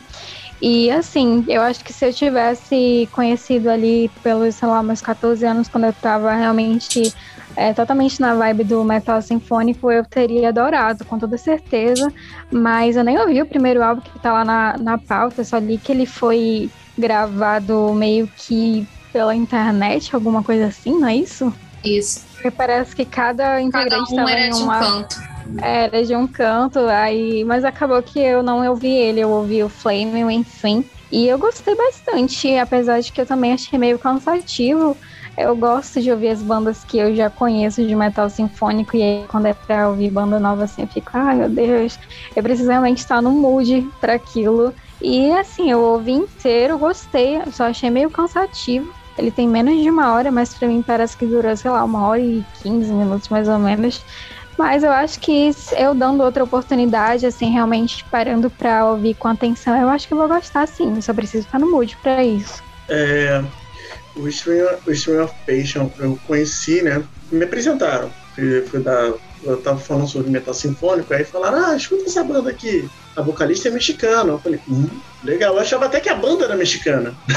aí eu escutei e eu gostei muito do vocal da, da Marcela. Eu gostei demais do instrumental. Mas assim, como foi há pouco tempo atrás, eu já não estava ouvindo com tanta frequência o metal sinfônico. Então foi aquilo para mim, nossa, que legal. Né? Próxima, próxima coisa. Vou, vou voltar próxima aqui pro meu black metal, vou voltar aqui pro meu doom. É, exatamente. Do metal, exatamente. Exatamente. Depois que eu terminei de ouvir Stream of Passion, eu tive que botar, tipo, fazer uma overdose de música que eu gosto, assim, tipo, de metal progressivo, ou de Doom, ou sei lá, Arctic Monkeys, pra poder Vai, limpa tudo, limpa tudo, porque não dá mais, não dá mais. Eu acho que eu poderia ter tido a mesma impressão que vocês se eu tivesse conhecido agora, que como foi uma banda que eu conheci há muito tempo, e ela foi a única banda que eu trouxe comigo das bandas que eu ouvia muito na adolescência. Então, tipo, eu acho que quando você conhece e continua ouvindo, aí é, é diferente, assim. Então, eu acho que é a única banda. É a única banda de Symphonic Metal que eu falo que eu ainda ouço com bastante frequência, porque eu realmente gosto muito prosseguindo aqui na pauta e pegando o gancho do que falaram sobre arroz de festas, nós temos o Gentle Storm. Os dois maiores arroz de festa da Holanda nesse disco. As duas pessoas que fazem tudo na Holanda. Arjen e Anek podem entrar. É, a cena Holanda pode se resumir a esses dois, de certa forma. Sim. É incrível. É incrível. É, assim, eu não, eu não tinha escutado, né? Porque saiu. Eu não gostava da Anek. Eu passei a gostar da NEC só esse ano. A gente vai chegar lá. Então, eu, tipo, eu tava cagando também. Nunca dei, dei chance pra nada do Aren. Nunca dei chance pra Ariel, porque eu achava, nossa, duas horas de álbum, pelo amor de Deus me poupa. Aí eu fui ouvir pra esse episódio porque eu falei assim: ah, a gente vai ter que. A gente tem que comentar sobre esse, esse projeto, porque são as duas maiores caras da Holanda, basicamente, nesse negócio. E aí eu ouvi e eu curti, cara. Eu achei bom. Se eu tivesse escutado na época de 2015, eu também seria, teria ficado muito fã, porque é um sinfônico progressivo de qualidade, velho. É bom de verdade. Agora, pelo amor de Deus, o Aren é a pessoa mais prolixa que eu já vi no metal. O cara, ele só faz álbum de duas horas. Quando ele consegue fazer um álbum de 50 minutos, ele vai lá e faz uma segunda versão acústica. Parabéns, Ari. Não se garante num álbum de 45 minutos. Tem que ficar fazendo um monte de coisa gigantesca. Ele Me tinha poupa. que fazer isso. Ele tinha que fazer isso. Porra. É, é, é, um álbum de 55 minutos do Arien não existe, não existe. Cara, é. Seria o motivo do colapso dele. É, seria, seria o motivo do colapso total dele. É, é engraçado porque quando lançou esse álbum, eu tava, tipo, muito hypado, porque já era, eu já era muito fã do Ariel. Eu, caraca, velho, puta, que da hora, que, que incrível. E eu não sei o que aconteceu, mas eu simplesmente ignorei ele. Na verdade, eu sei o que aconteceu. Eu ouvi o Shores of India, que foi o primeiro single é, que lançou, e eu achei muito fraquinho, cara. Eu achei. Uh, então, eu ouvi quando lançou, mas eu ouvi, ouvi o single só e, e, o single me deixou tão brochado que eu nem tive interesse de ouvir o álbum na época. E eu ignorei totalmente. E eu fui ouvir, ouvir, ouvir pra esse episódio e, porra, é muito gostosinho, cara. Principalmente, assim, os dois álbuns. Eu achei os dois álbuns muito bons. O primeiro álbum, ele, ele, pra quem não sabe, é um álbum duplo, dividido em Gentle e o Storm. O Gentle é o devagarzinho e o Storm é, o, é a mesma música, são as mesmas músicas, só que é a versão pesada. E eu adorei os dois. Eu achei muito legal, cara. Eu achei o, o Gentle gostosinho de ouvir, tranquilo. Chega quase perto de um jazz, assim. Algum momento, alguns momentos eu fiquei tipo, ok, aceito, tudo bem. E o pesado é bem cara do, do Arien, o prog metal que ele sabe fazer, misturado com bastante coisa sinfônica. Então, assim, muito gostoso. E eu também não gostava da Anek muito antes. Não gostava muito da voz dela, mas conforme o tempo e conforme eu fui ouvindo muito a Arion, eu gosto já faz um tempo que eu gosto e, sei lá, tá maravilhoso esse álbum. Cara, eu não conhecia, eu nunca tinha ouvido falar desse projeto. E caramba, eu adorei. Eu abri assim, o Spotify e fiquei, ué, o que, que é isso? Porque, tipo, tava repetido os nomes, né? E eu fiquei, gente, não tô entendendo nada. É só dei play e caramba, a Gentle é, version, né, pra mim é a melhor. Cara, é um folkzinho muito gostosinho assim de ouvir. Pra mim é bem aquele tipo de música que você ouve pra relaxar. Não sei, não presta muita atenção na letra, não sei do que eles estão falando. Mas assim, é, na parte dos instrumentos, cara, eu gostei pra caramba. É, eu não conhecia, não conheço muito, na verdade, da ANEC. Eu conheci ela através do, do Arion mesmo.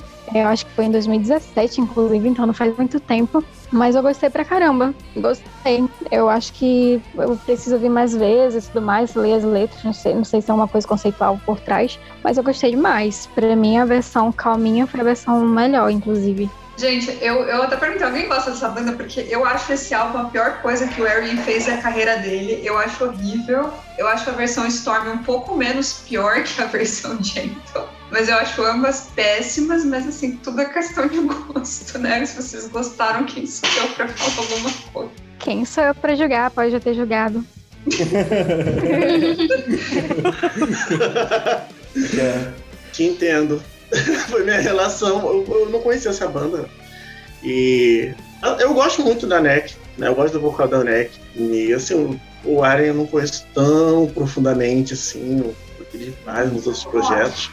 Mas assim, a... é aquilo, né? A voz dela é maravilhosa, ela consegue melhorar qualquer música, mas o um negócio que, não sei, acho que é o... esse lance de progressivo é um pouco chato para mim, me dá um pouco de sono.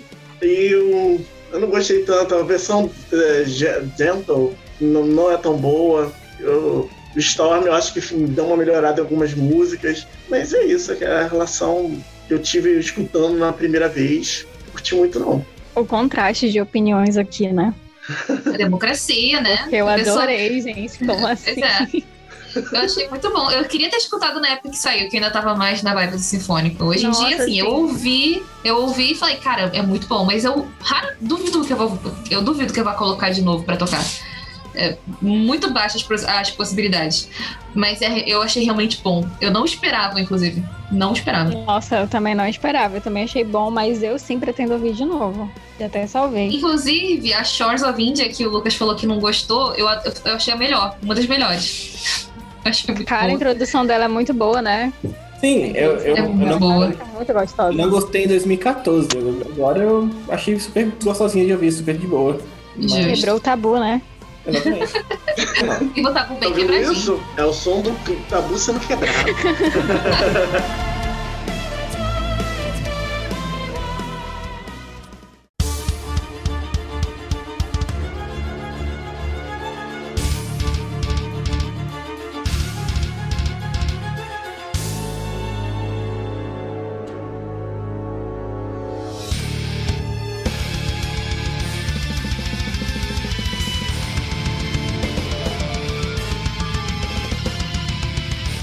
Seguindo aqui na pauta, agora continuando no sinfônico, mas indo para um lado um pouco mais extremo, nós temos a banda Karak Angren. Então, a Karak, Karak Angren, né? Eu sei que o nome é inspirado a Senhor dos Anéis. é, eu conheci essa banda ali no, nos meados ali de 2014, por aí.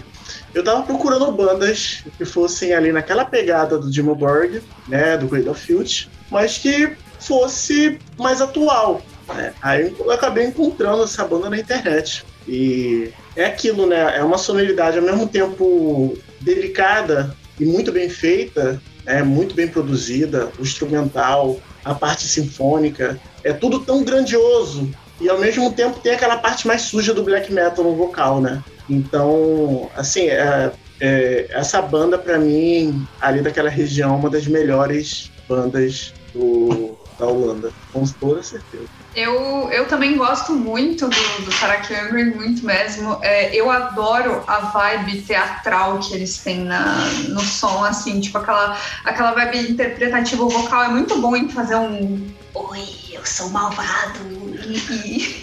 Então, tipo, eu acho muito Sim. legal. Eu gosto muito da temática, muito mesmo. É, o álbum que tá aí não é meu preferido. Meu preferido é o Death Came Through a Phantom Ship. Eu acho sensacional. Esse álbum é maravilhoso, ele é incrível do começo ao fim.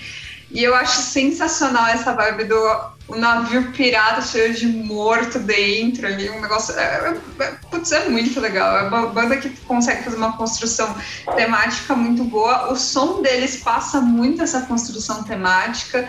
É, o instrumental é muito bom, eu gosto muito. Eu acho que eles são uma. É, na, na, nisso que você está falando de Dimo Borger, Cradle of Filth, assim é, é uma banda nessa vibe, mas eu, eu tenho a impressão de que ela é uma das melhores bandas nessa vibe, porque eles conseguem passar isso melhor do que as bandas que estão consagradas aí já no estilo.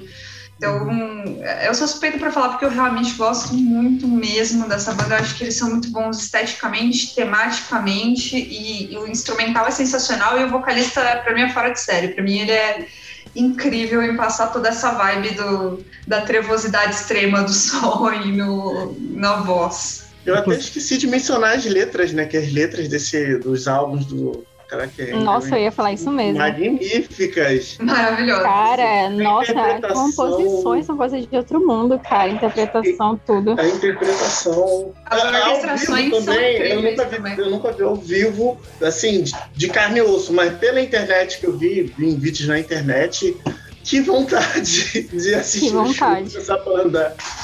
Que vontade. Demais. Eu concordo com cada palavra que a Débora falou. Pra mim, o Caraca também é, tipo, top, sei lá, três melhores bandas de symphonic black metal. Para mim, eles não têm nenhum defeito, assim, tanto a temática, a estética, os vocais, os instrumentos, os temas, o jeito que eles interpretam, tudo, tudo, tudo é muito bem feito. É tipo, cada detalhe, assim, você ouve uma vez, você pega alguns detalhes, você ouve de novo, você pega coisas que você não tinha percebido ainda, e você vê a letra e você fica, caraca, e aí você, tipo, não tá nem ouvindo, você só vai ler a letra, assim, sem ouvir nada, e você fica, caramba, que história louca é essa? E quando tu acompanha a letra ouvindo a música, é, sei lá, mano, é tudo muito louco, é muito bom, muito bom. Pra mim é uma das melhores bandas, sem sombra de dúvida, do Symphonic Black Metal mesmo. Perfeita sem defeitos.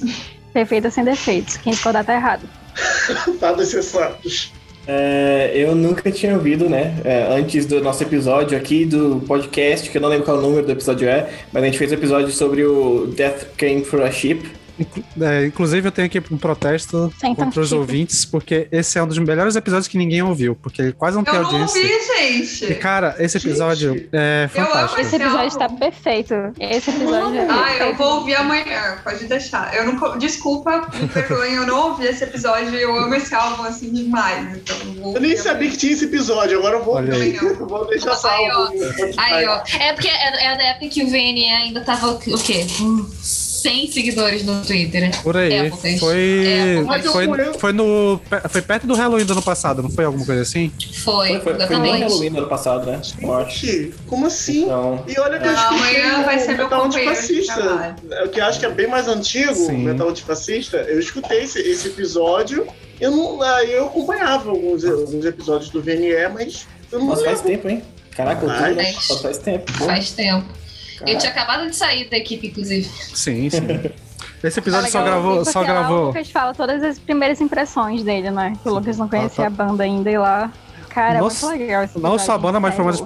Foi uma das primeiras vezes que o Lucas ouviu black metal. Ele tava muito no- no- encantado com o gênero. É muito interessante o que ele fizeram. Nossa, sim. É. muito legal ver as opiniões dele. É, pois é, então, voltando, é basicamente isso. Eu, eu descobri essa banda com o Death Came for é, Ship, sei lá. E, cara, eu não, eu não gostava de black metal antes. Eu nem sabia que existia black metal sinfônico, tipo, era desse nível, sabe? Tipo, pra mim era power metal prog, é isso aí. Aí eu gostei muito desse álbum e eu gostei, eu gostei muito da banda e eu ouvi esse álbum que, que, tá, que tá na pauta, né? Que é o uh, Where the Cops Sink Forever. E eu achei muito bom também, cara. E, eu- e É é que nem a- a Debbie falou. É, é muito da hora você ver como ele, o vocalista consegue interpretar tão bem com, a- com o vocal dele, sabe? Tipo assim, nos momentos mais calmos, assim, que ele para e parece que ele tá só falando, tipo, é, ah, muito bom, muito bom. Eu, eu, dá vontade de ter a voz dele. Fico, porra, se eu tivesse a voz dele, eu também faria uma coisa assim, sabe? Seria muito bom. E ele, ele é sensacional, gente. É. Esse cara é incrível.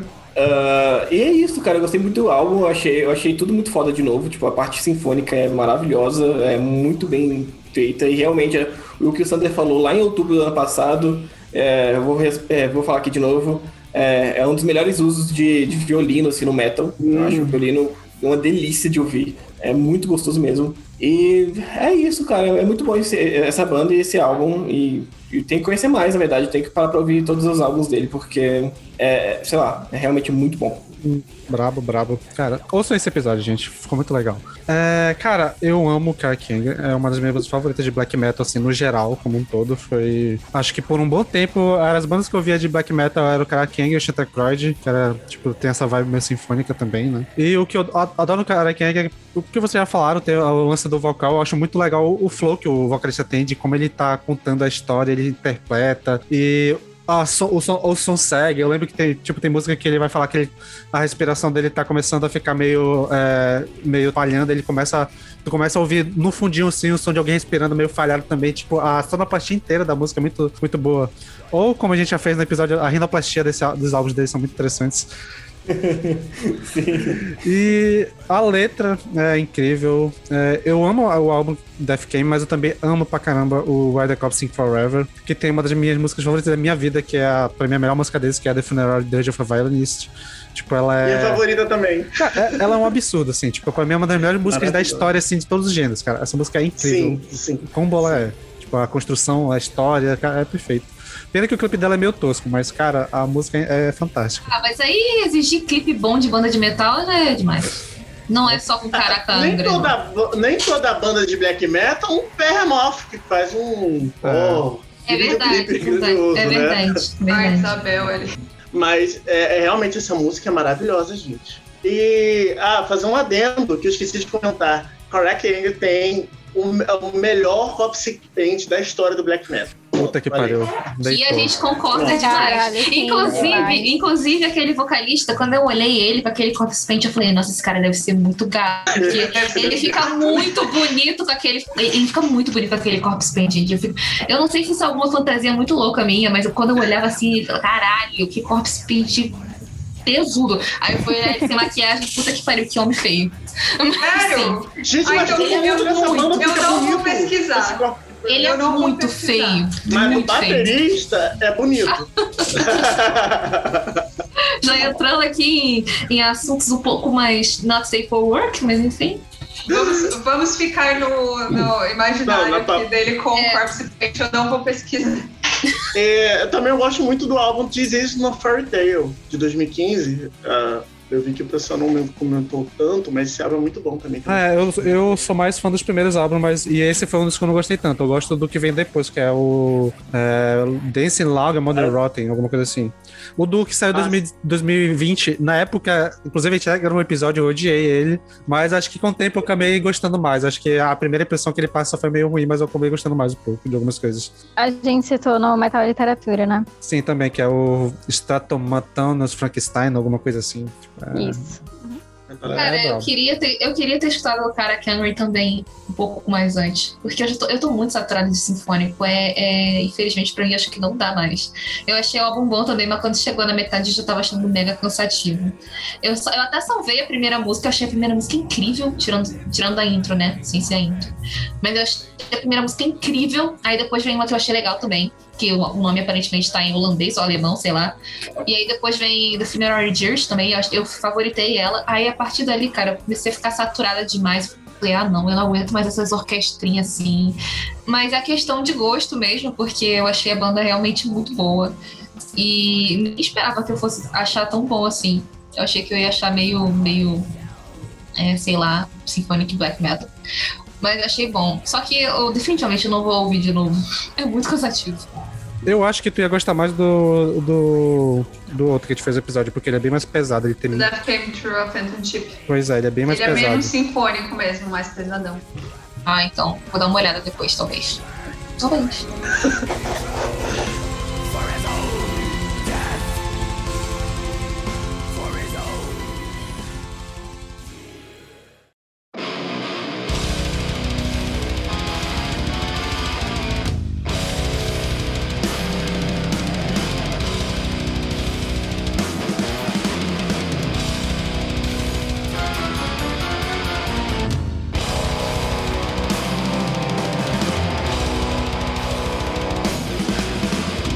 Prosseguindo aqui na pauta, mais uma banda desses agora pro extremo do death metal, ainda mantendo sinfônico, nós temos o Mayhem. A banda do fudido antivax Mark Jansen. Eu até gosto, mas eu não quero, eu não quero dar palco pra esse embuste do caralho, Cara, essa, essa banda é a que mais me deixa triste o rolê do Mackenzie, porque, cara, se tu for pegar as letras dos dois primeiros álbuns, era política pra caralho, era, era muita letra falando sobre é, crítica anticolonialista, falando mal dos Estados Unidos e de... Cara, era muito legal a letra, era muito político, pegando as capas e tal, tipo, era muito interessante as ideias que ele passava ali. pra ele ter se tornado o que se tornou, cara. Eu fico muito decepcionado com isso, bicho. É foda. É muito foda que a gente tá vendo ao vivo a derrocada de um, de um ídolo assim, né? Porque geralmente a gente pega, pelo menos eu, eu- pelo menos eu sou mais novinha, né? Aí a gente pega, tipo, ah, a gente já começa ouvindo a banda sabendo que a pessoa virou uma babaca. Tipo, sei lá, aqui, o Morrissey do The Smiths, por exemplo. Eric Clapton. Mas o. Mark Jansen, a gente. Exatamente. Mas o Mark Jansen, a gente acompanhou, assim, a, a, a decadência dele. Isso é muito triste. Muito triste. Sim, mas tirando um pouco disso de lado, e porque nesses álbuns, principalmente os dois primeiros, a parte de mensagem ainda é interessante, acho que ainda vale muito, muito a pena pegar. Eu acho muito do- bom. Eu já até falei agora, né, no bloco da época, que eu. Por muito tempo eu preferia meia mil vezes a época, porque eu achava a parte death metal muito mais interessante. A- o som de bateria desse álbum, o som de guitarra, eu acho fantástico, desses dois primeiros, né? E é, ele realmente começou como um- uma metal ópera, tipo, eu acho que o primeiro álbum tem uma porrada de participantes, acho que a, a Simone Simons grava, a Flo Jansen, a, a Neck, se eu não me engano, também tem uma, uma galera assim, can- canta no álbum. E além disso, tem esse álbum. O Meia, né? É um projeto que tem muito mais vocal gutural do que o sinfônico. E também tem um vocal masculino também, que entra de vez em quando. Eu acho muito interessante a. A dinâmica que tem nesses vocais. Eu acho o andamento da música bem legais. é, A parte sinfônica ela não é tão presente assim, mas ela chega num, num momento legal. Mas é, o que pega pra mim, principalmente, é a bateria e o, o gutural, que nessa época o Marquinhos tava com um gutural muito fodido. Pena que ele se perdeu no meio do caminho. É verdade, isso eu ia comentar. O, o, o cultural do Mark tava realmente bom nesses álbuns. O que que aconteu? Porque já Virou não tava coach. tão bom assim. É, virou coach. Ficou escovando, Olha, ficou escovando o dente com. Ficou escovando dente com óleo de coco e, e açafrão. Mark Jansen perdeu tudo, morando de aluguel. É, bom, gente, eu nunca tinha ouvido, né? Acho que meia, acho que eu tinha meia, desculpa, meia, sei lá. Eu tinha ouvido uma música ou outra, assim. Para- Aí eu parei pra ouvir esse álbum, Carter Best, já que foi indicado. E assim, a princípio, quando começa o álbum, eu gostei muito. Tipo, começa a primeira música, eu gostei muito. Aí, de repente, entra, eu acho que a Simone ali cantando alguma coisa muito. Azedou pra Débora, coitada. Aí eu, tipo, hã? E foi um negócio meio tipo, não, mas não é pra estar aqui. Então, assim, tava começando muito bom e de repente começa a ficar estranho. Aí tem uma hora que entra a Flora ali, gritando no meu ouvido, muito bom e tal, e às vezes entra um, sei lá, um corinho, alguma coisa que não. que parece que não faz sentido com a música. Então, sei lá, eu acho que eu ia gostar mais se, se não tivesse alguns elementos que entram ali que parece que não fazem parte daquilo. Então, é, eu gostei mais ou menos, assim. É meio que isso. Mas é bom, é bom. Principalmente a parte mais death, assim, é, é muito boa mesmo. Então, eu escutei essa banda, eu não conhecia, né? Não conhecia, eu fui parar pra ouvir. Falei, nossa, guitarra legal. Ah, eu não sabia que era o o Mark. Falei, nossa, é, guitarra legal, bateria legal, gostei do- das linhas vocais. A menina que canta também, ela canta muito As bem. meninas, são muitas. Menina, são um monte? Meu Deus, eu não consegui explicar. Simone, tem a Flor, É. tem, tem a namorada do Mark, É, tem, uma, tem a. Marcela Bovio, tem uma galera. É, Eu ia atualmente. perguntar se, se quem canta aquela música mais operinha que tem no meio do disco se é a Laura, porque a voz dela é maravilhosa, ela- mas é. eu não, não gostei muito, mas a voz dela é incrível. assim. Assim, a vocalista oficial do Meia é a Laura Macri, e em 2017 ela divide com a Marcela Bóvio. Não, porque eu ia comentar que a menina que canta nessa banda, ela, ela consegue ser bastante versátil, né? Ela tem uma voz até igual a Simone. Eu Ai, até comentar pai. isso. Eu não sabia, é que eu não procurei saber. Porque, assim, as- é, é- é realmente aquilo que a Débora falou. A, a música, parece que a música foi, foi montada numa linha, depois jogaram os elementos em cima e ficou, pra mim, difícil de absorver. Principalmente aquele vocal masculino de power metal que O Ederson chegava no meu WhatsApp assim, ai, ouvi Meia, adorei. Aí, tipo, eu tô adorando, adorando. Aí chegou o vocal masculino, o vocal limpo masculino, aí ele. Tem esse vocal power metal aqui no meio, que bosta! Ai, tava tão bom! Por que, que ele colocou esse power metal aqui no meio? Ai, eu não me misturo com power metaleiro. Então, assim, Essa foi a Não, minha mentira! Eu sou assim. Essa foi a minha sensação quando entrou a Simone ali na primeira música, cantando um liriquinho que não tem nada a ver com a música. É, um- é um- é tipo aquele, de novo, aquele meme lá, né? ele Da da farofa, do ovo, assim. Não, não casou pra, mim, sabe? Não sei. aquele vocal lá, o gutural junto, tudo misturado, um monte de elementos. Bem-vindo à Metal Ópera. Esse é Metal Ópera? Sim. Isso é Metal Ópera. Você ouviu o Ariel, inclusive, ô Alex? Ouvi. Ouviu? Pois é. Farol. É literalmente aquele meme. Eu acho que talvez vocês fossem curtir mais o segundo álbum, Antagonize, porque ele é bem mais pesado e tipo, é bem mais. Tipo, tem música que tem esses vocais assim, o cara, a- as participações e tal, mas eles são bem mais específicos, assim, tipo, ah, tem música que é bem mais death metal a música toda, então talvez curtam algumas coisas de lá. Não, o meu problema é Death Metal Power, lírico, Death Metal Power. Não casou. Justo, justo. Eu acho que eu, eu ouvi o MEI antes de começar a ouvir Sinfônico, então, tipo, a minha primeira experiência ouvindo Sinfônico foi com eles. Então, acho que, como era coisa nova pra mim, eu acho que pareceu fazer sentido na época, mas sei lá.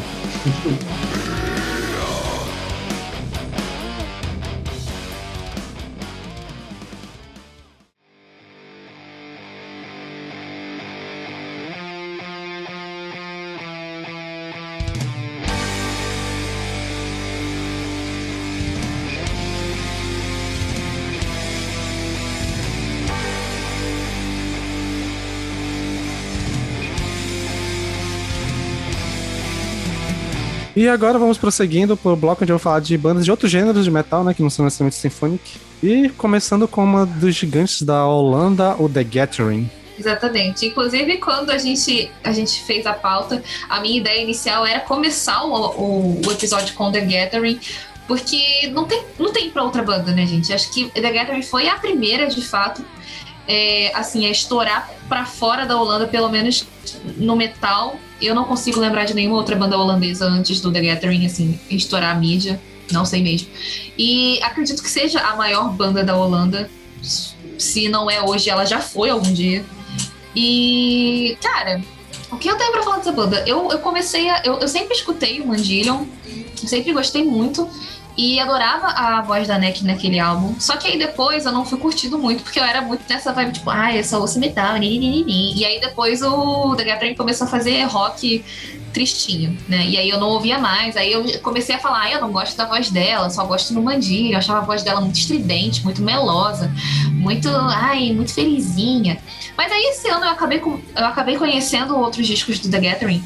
E, assim, o Souvenirs eu deitei na hora, que é um disco, tipo, showgaze, dream pop, é, post-rock, uma coisa assim. Esse rock tristinho, assim, eu achei incrível, incrível. Inclusive, eu não sei se o Lucas sabe, não sei se ele já ouviu esse álbum, mas tem feat com o cara do Uber nesse disco. A Neck e o cara do Uber cantando nesse disco. É, é um, dos, é um dos melhores feats que eu já ouvi na minha vida. É maravilhoso. A última música, acho que é Qual? A Life on Mine, Souvenirs. Ah, ok. É a Ouvirei, última música. certeza. É maravilhosa. Então, assim, a Neck muito, muito rainha. Eu nunca achei que eu fosse falar isso, mas sim, a Neck muito rainha. Que isso, Gabriela? Você deitou pra Neck? Assim, assim, eu não vou ouvir a discografia solo dela de jeito nenhum. Porque a mulher tem mil e um projetos. Mas ela é foda, não tem o que falar. Não tem o que falar. A a Neck é tipo a Nick Minaj, sabe, do metal. Ela tá em todo lugar, fazendo participação em vários lugares. Ela fez uma participação na aquela banda Amorphs, que é um fet ali maravilhoso que eu gosto pra caramba. Se Tegarem é uma banda que eu não conheci tem muito tempo, né?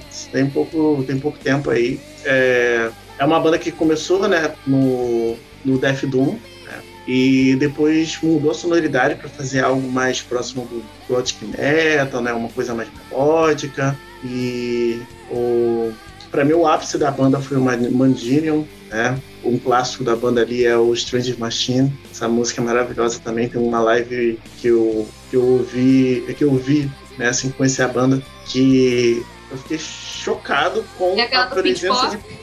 Isso. É que ela tá Fiquei chapada. chocado. Ela tá chapada nesse Ela Tá tá muito chapada? chapada. Ela tá muito chapada naquela live. Ela tá.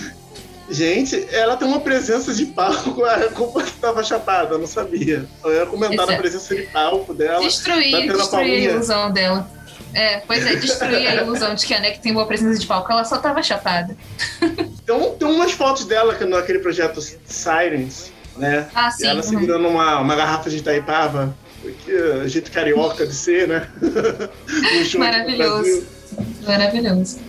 É, mas é isso, sabe? É uma banda muito importante para a história aí do gothic metal, para as vocalistas femininas da Holanda, né? Ah, se teve Flor, se tem, é, quer dizer, se tem Flor, se tem Simone, né? Foi graças a quem há, né? Que ali na, na, quando ela estourou para o mundo ali em, em 96. Né? Eu sempre falo que os álbuns precursores do Gothic Metal um puta pontapé para mulheres começarem a, a, a, liderar bandas foi justamente o The Gathering com Mangilion, o Third and Immortal com a Kari Rueslaten lá da Noruega, e o Theatre of Tragedy também da Noruega com a Liv Christine. Então, esses três, essas três bandas com os álbuns clássicos, mais ou menos dessa época, em 94, 95, cara. Puta, se a gente tem esse bando de monte. Esse, nossa, se a gente tem esse bando de, de, de banda com mulher no, no vocal, assim, nesse estilo, não que não, não teria, mas foi muito importante, sabe? É precursoras, né, gente? É. Precursoras. Eu tenho uma questão com o The Gathering, assim, que eu realmente. Aí eu sou um pouco purista, eu só gosto mesmo do Mandillion e do. Eu gosto muito do Nighttime Birds, muito, muito mesmo. Mas aí depois, quando eles mudam ali, depois do How to Measure a Planet, quando eles entram nessa vibe diferentona e tal, eu já não consigo curtir. Então, não sei, é, é uma questão, mas assim, o, Night, o Nighttime Birds pra mim é, é, muito importante, é algo que eu realmente amo de paixão, assim, é, é sensacional, mas que eu acabo me limitando um pouco a esses dois álbuns, assim, então não tenho muito como comentar muito sobre o, a banda. Minha, minha música favorita do Tegari nem é dessa fase do e Gothic Metal, é Sark Nine, do If Then Else. É já a fase mais diferentona da banda. Tristinho, é. Oh, a minha favorita tristinho. também é. O meu, o meu álbum favorito é o Souvenirs, cara. Eu achei esse álbum maravilhoso. Acho que é um dos álbuns que eu mais ouvi esse ano, inclusive. Já, já, já passei muita sofrência com Saturno. é sofrência mesmo. Cara, eu tenho uma relação curiosa com The Gathering, porque ela, para mim, ela tá no mesmo patamar do Anathema, de bandas assim, que eu sei que são importantes pra caramba, que tiveram esse pontapé ali no Death Doom e que depois viraram uma parada totalmente diferente, que eu gosto da sonoridade das duas, mas eu nunca é, me adentrei direito. Tipo, eu já ouvi o Mandilha algumas vezes, eu ouvi de novo pra pauta, eu gosto pra câmera desse álbum. E eu lembro que, né, é, a vocalista nova, até chegaram a perguntar no chat sobre ela, ela participou de uma música com Catatonia, né, que é a música que fecha o, tanto o CD quanto o ao vivo do Sanctitude, que é muito bonita. E por causa dessa música eu fui procurar mais sobre The Gathering na fase mais atual e eu gosto muito da sonoridade que eles viraram. Só falta eu pegar mais coisas, mas eu adoro tanto a fase antiga quanto a atual, mas eu ainda não tenho tanta familiaridade assim. Mas eu adoro a voz tanto da Neck quanto a voz da. Eu não sei pronunciar, é, é o nome da vocalista atual. É, Siri? isso. Siri. Isso. Pois é. E ela até norueguesa, se não me engano, né? Porque eu lembro eu que o, sei. Porque eu lembro que o Jonas, quando vai anunciar, ele fala Norwegian Lady lá no Sanctitude. E é isso. É, eu, não, eu não conheço tanto, mas o que eu conheço eu gostei. Só falta eu pegar assim, uma vibe pra ouvir direto, assim. Tanto a fase Doomzona quanto a fase é, esse rock triste atmosférico que eles fizeram depois. Ah, ah, o primeiro álbum da banda é muito cru. Não parece o Tegeren de, de, anos depois. Nada a ver. Tá mais pro primeiro do Paradise Lost. Nossa, eu já ouvi, eu já ouvi algumas músicas dos primeiros álbuns sem a Anne que eu achei muito merda, muito ruim.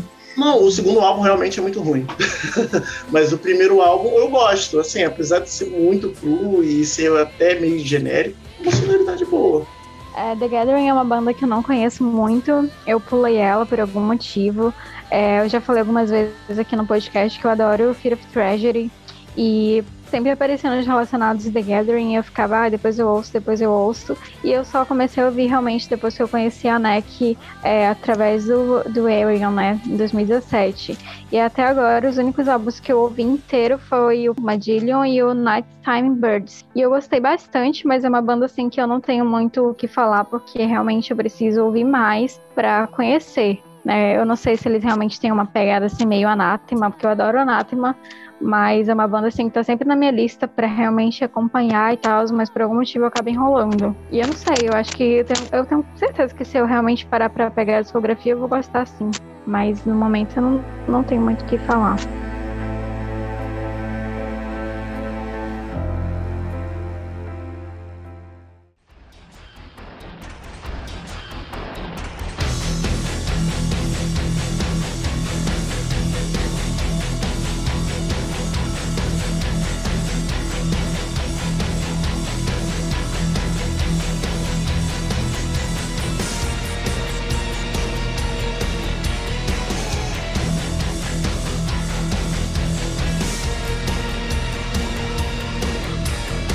E a próxima banda que temos aqui, o momento pro Lucas brilhar, o Arion.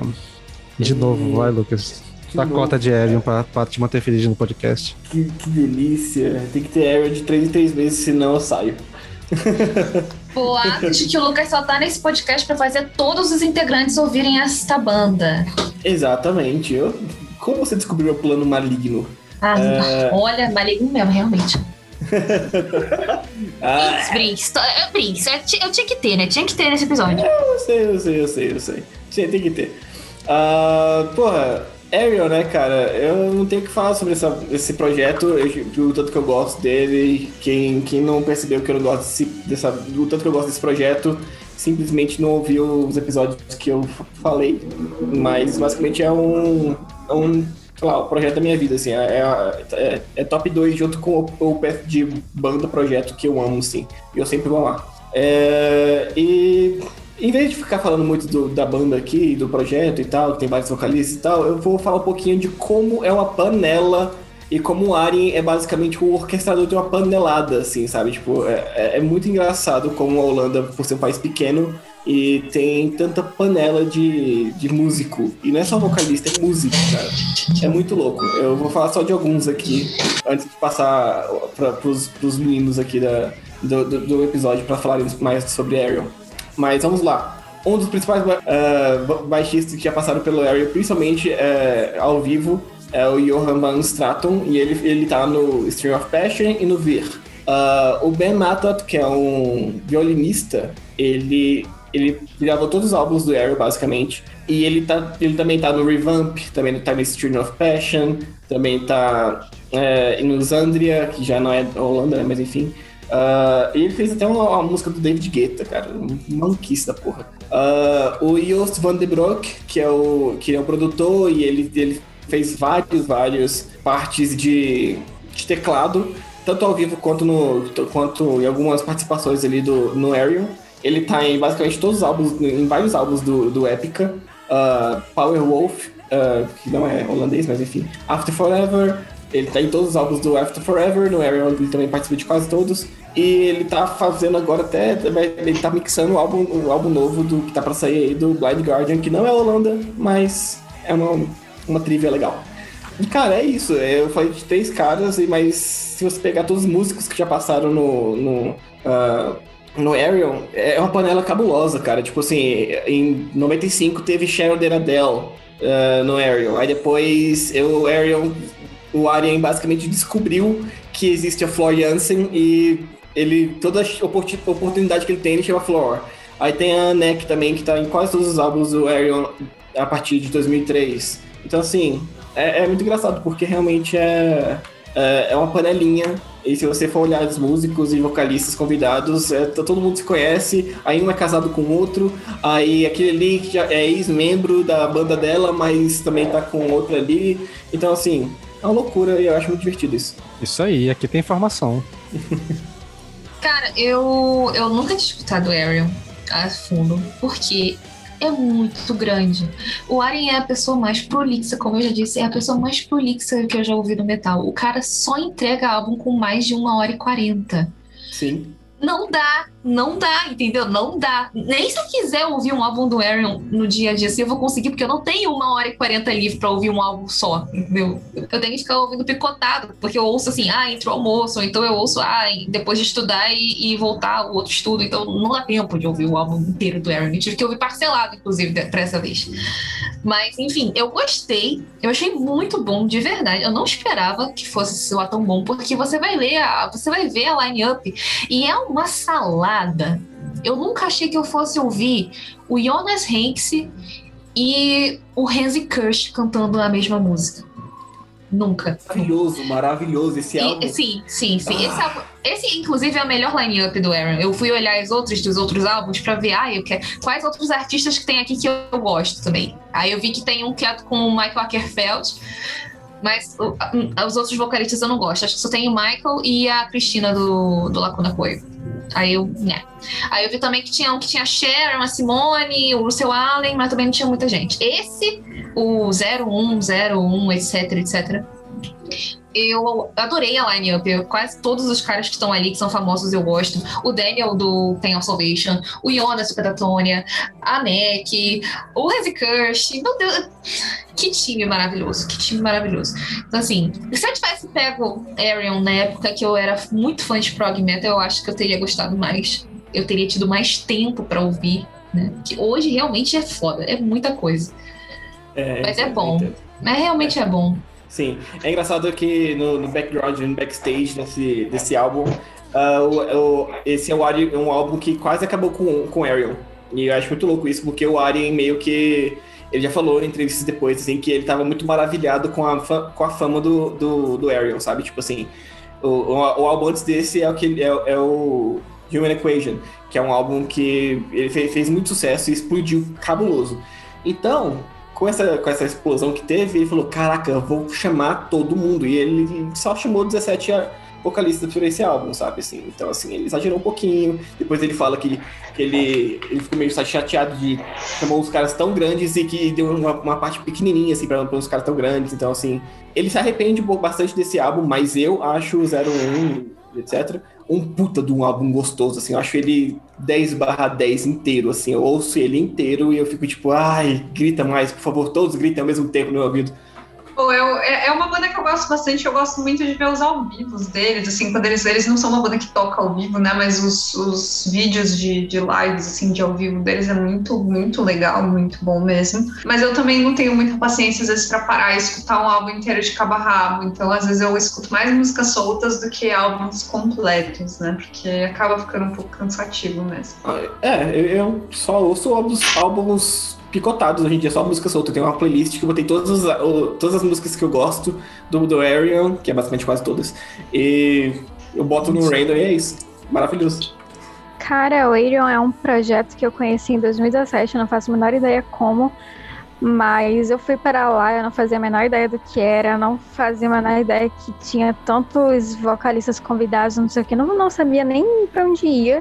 Eu ouvi o The Human Equation e caralho, eu me apaixonei, eu pensei, puta merda, é isso aqui. Isso aqui é prog, eu pensei, caralho, muito bom, e eu me apaixonei, e eu fiquei um tempão ouvindo só ele, álbum gigante, fazendo assim, eu via completo, e hoje em dia eu já não tenho a mesma paciência, eu já tinha ouvido esse 01, etc. é, antes, né, eu já tinha pesquisado também sobre o conceito do álbum, que é um negócio meio nerdola, né, que, que rola nos álbuns, mas enfim, e aí eu fui ouvir dessa vez pro podcast, né, pra esse episódio, eu fiquei, caraca, não vai rolar de ouvir tudo não. E aí eu pegava as músicas que tem o Jonas, aí depois eu pegava outra música que tinha o Jonas de novo, aí depois outra música que tinha o Jonas, aí eu ficava, cara, depois eu ouço o resto. Aí eu ouvindo assim, picotado, porque pra mim, é, hoje em dia, sim, eu tenho que estar ou muito no clima, ou com muita paciência, porque realmente eu vi inteiro, assim, de uma vez só é difícil, mas eu concordo com o Lucas que é muito bom. E eu gosto Não, também do fato de que o Jonas escreveu as próprias linhas dele, né? Sim, o, cara, o ele- o cara faz tudo, mano, é perfeito. Ele, ele fez questão. ele Apenas o homem da minha vida. Ele não queria ouvir, eh, escrever, eh, cantar música, let- letras de outras pessoas. É, Agora eu tô me perguntando se ele que escreveu a parte dele nas músicas com The Ocean. Porque tinha todo um Cara, conceito também. provavelmente. Provavelmente, porque o Jonas tem esse rolê de ele querer cantar o que ele escreveu. Eu acho, inclusive, que no Silver Lake rolou isso também. Ah, Pode ser que sim, pode ser que não, né? Porque faz bastante tempo, o 01 é de 2008. Então, assim, pode- ele pode ter mudado da ideia e é. aceitado. É, Enfim, é uma boa pergunta. É uma boa coisa de, pe- de pesquisar depois. É um Ah, negócio pra se questionar. Sim. Cara, a minha relação com o Ariel, acho que o pessoal que com- acompanha o podcast deve estar ligado. Eu- o que eu ouvi do Ariel foi o que a gente já falou sobre o podcast, que foi o, o New Recreation, episódio de Álbuns da Vida, que o Lucas puxou. E pro episódio de Metal Opera que eu peguei o The Source, pra ouvir que era o que eu já tinha ouvido, assim, picotado antes. E, cara, tudo que eu ouvi do Ariel, eu amei. Só que, cara, essa parada do tempo é o que me pega, cara. Eu não consigo... Tipo, eu sei, tipo, sei, porra, a área é bom, né? Bora pegar uma pra ouvir, mas, porra... Vou realmente tocar tudo isso. Tanto que o, o que eu faço é, tipo, ignorar que são dois discos, eu considero discos separados. Então, eu pego o disco 1, um, ouço só ele, vou fazer outra coisa, aí em algum outro momento. Eu ah, fiz é, isso né? também. Pega o disco 2 pra ouvir e pá. Tipo, eu lembro. Eu ouvi o disco 1 num dia, o disco 2 no outro. É tipo isso, por aí. Tanto É que. foda que pra mim, Ariel não funciona muito como álbum pra trilha sonora enquanto você faz alguma coisa, porque é, são muitos elementos. E, tipo, sei lá, quando eu ouço, pelo menos eu meio que sinto essa necessidade de prestar atenção no que tá acontecendo. Então, pra mim, por exemplo, vamos supor um álbum de duas horas, eu tenho que estar duas horas livre pra estar ouvindo o álbum inteiro. Ou, sei lá, picotado e tal, mas vamos supor que eu vou ouvir inteiro. Porque pra mim, se eu for fazer alguma coisa, colocar esse álbum como, sei lá, fundo, pra mim não funciona. Pra mim, pelo menos, o Ariel não funciona desse jeito. Ah, assim, eu já tinha ouvido falar dessa banda, é, já vi pela internet as pessoas comentando, e quando eu vi que tava na pauta, falei, ah, bora, bora conhecer. Assim, a sonoridade é exatamente, é um progressivo, eu não sou muito chegado progressivo já, não é muito minha praia, mas assim, o som é bom, sabe? Dentro da proposta daquilo que ele busca, né? O 80, 80, é o nome Ariel. Ou Arin, o nome dele. Você quer falar a banda ou o nome? Não, Aren. É o nome Aren. do, do cara, do projeto. Aren. É o Alien. O Aren, dentro da proposta que ele quis para a banda, é, tá perfeito, né? Dentro dessa sonoridade mais tipo, voltada pro road. É, eu também escolhi as músicas que tinham o Jonas. Eu gosto muito de Catapônia. É, mas é isso, cara. A sonoridade é, só não me agradou, sabe? Questão de gosto mesmo. Questão de gosto. Ah, eu queria dizer que eu entendo vocês reclamarem do tempo, cara, porque eu. E eu entendo muito bem a Jade falar que é coisa de nerdola, porque eu sou muito nerdola. É, então, assim, eu entendo falar que é coisa de nerdola porque eu sou muito nerdola, e eu entendo falar do tempo porque é, eu, quando eu era o louco do Ariel e eu li tu, lia tudo e tal, eu era desempregado, então faz sentido. Quando eu era o louco do Arion, achei Né? interessante essa fala. É, tá, tá, tá, tá. Quando eu tava descobrindo o Ariel e eu li, li- literalmente tudo e assisti literalmente tudo do Ariel, eu era desempregado. Hoje em dia ainda sou louco, mas eu não preciso ler porque eu já sei.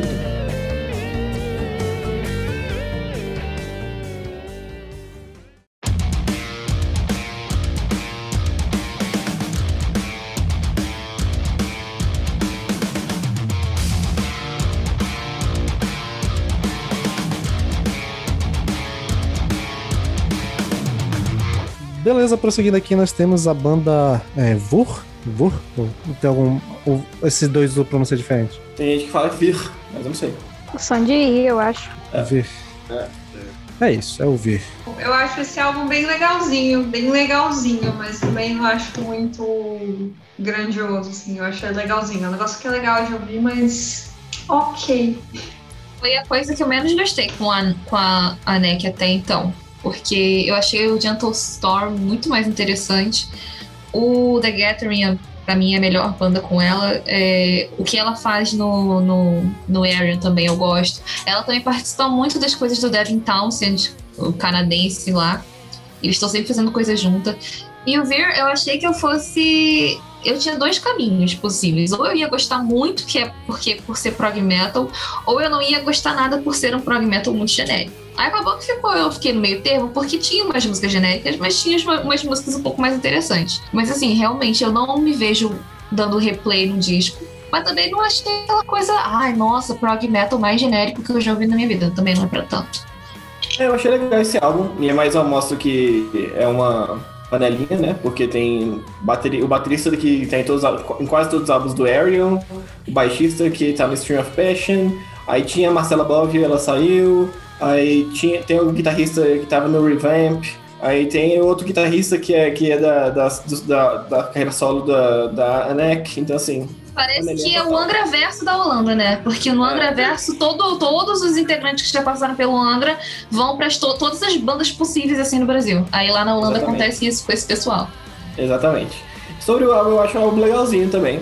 É, eu, eu achava que eu ia gostar mais, porque, por ser uma coisa tão melódica e acessível e tal.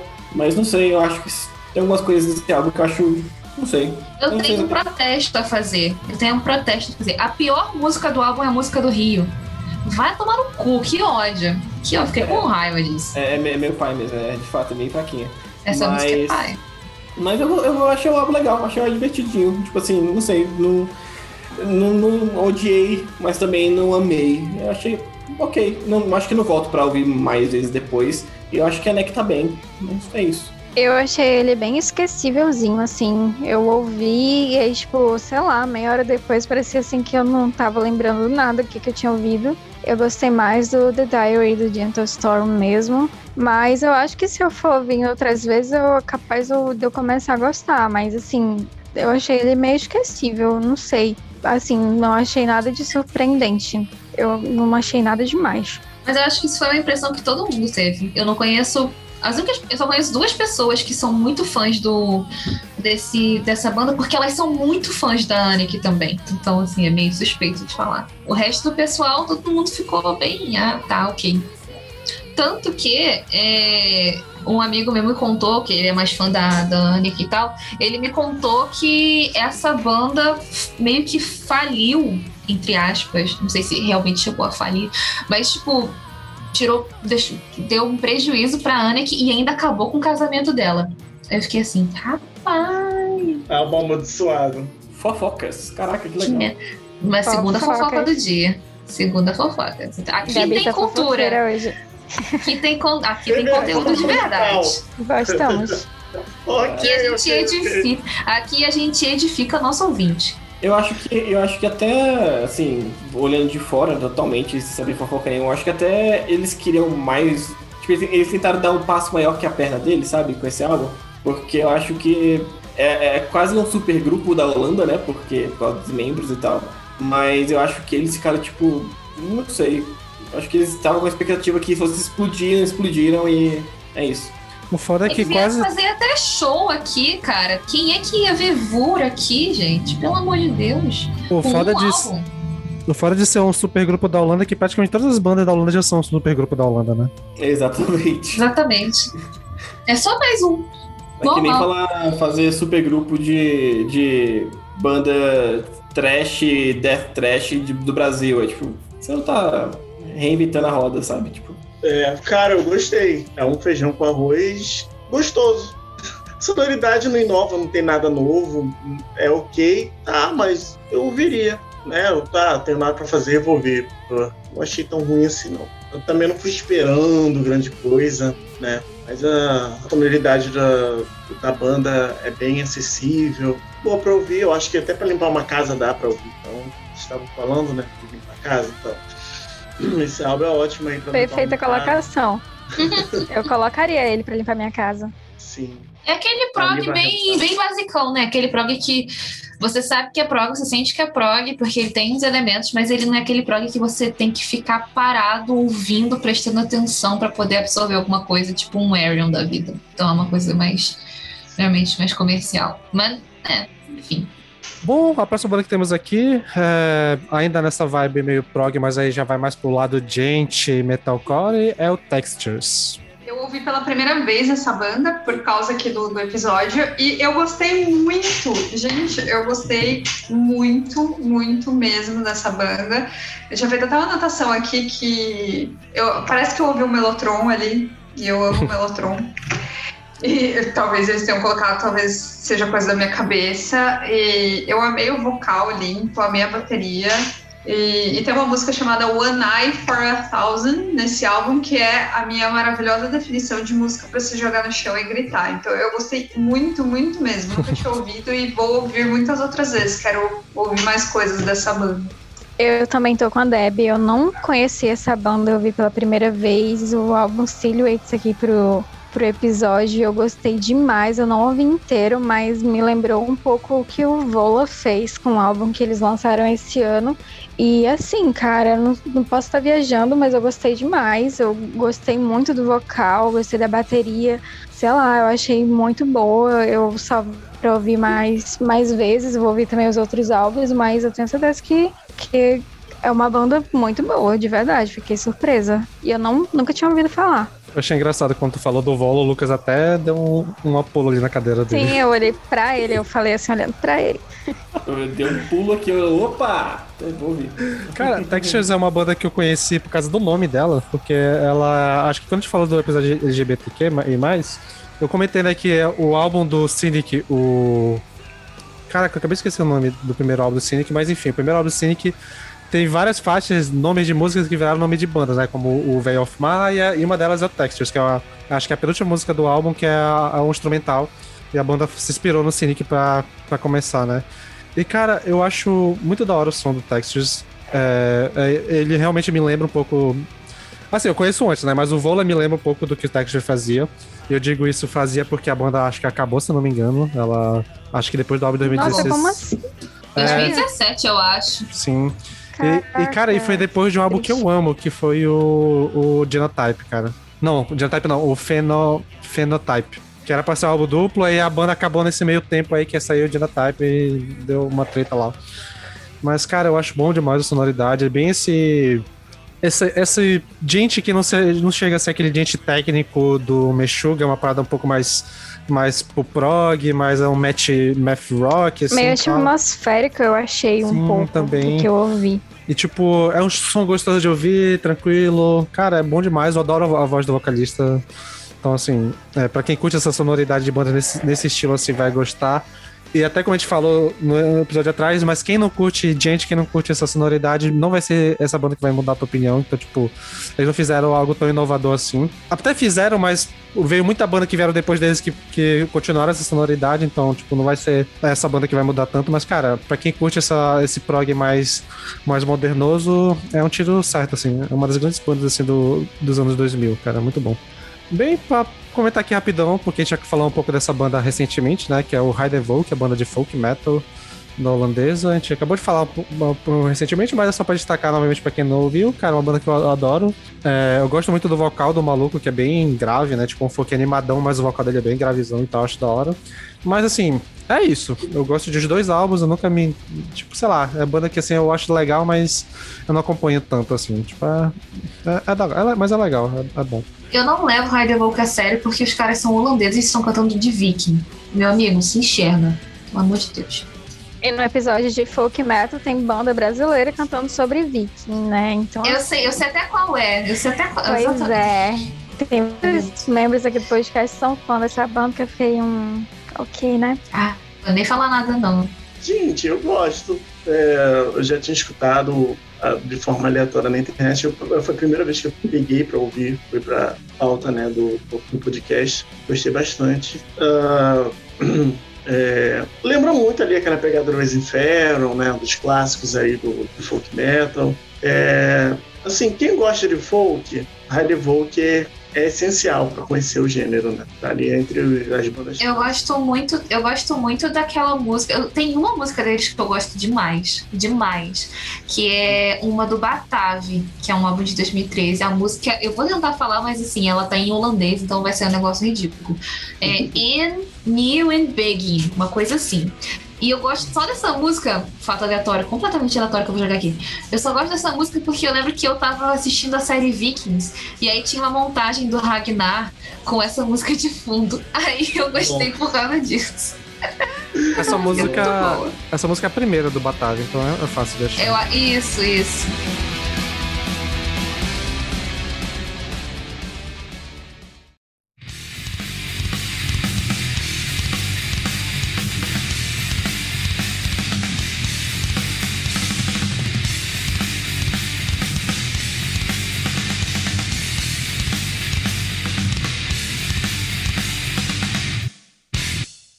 Bom, prosseguindo aqui, ainda agora pro Death Metal, nós temos o Pestilence. É, Pestilence é aquela banda clássica, né, de, de Death Metal ali do final dos anos 80, né, já vindo naquela onda ali do Death, do Obituary, Side, né, e o, o primeiro álbum, primeiro o segundo álbum, o Coming, o Coming to Pulse, né? Consum, o Consuming... Consuming to Impulse. Esqueci o nome também. Ah, Consume Impulse. Isso. Então, o Pestilence é aquela banda clássica, né, que pega ali aquela no final dos anos 80, é, é, já pegando ali as raízes junto com Death, é, Obituary, é, e vem o Pestilence, num país aí que não, não tinha uma, uma cena de death metal, né, de metal extremo naquela época, então foi uma das primeiras bandas de metal extremo, foi o Pestilence, e divulgou para o mundo. Ainda mais esse álbum, é, até hoje é lembrado entre os fãs de death metal como um clássico do gênero. todas as faixas, assim, é, é brutal, né? É brutal death metal mesmo, é, é crua. Mas eles é, têm umas atmosferas muito boas. Muito, Tem, umas tem. melodias assim, do nada na música que eu falei, opa! Gostei disso. É.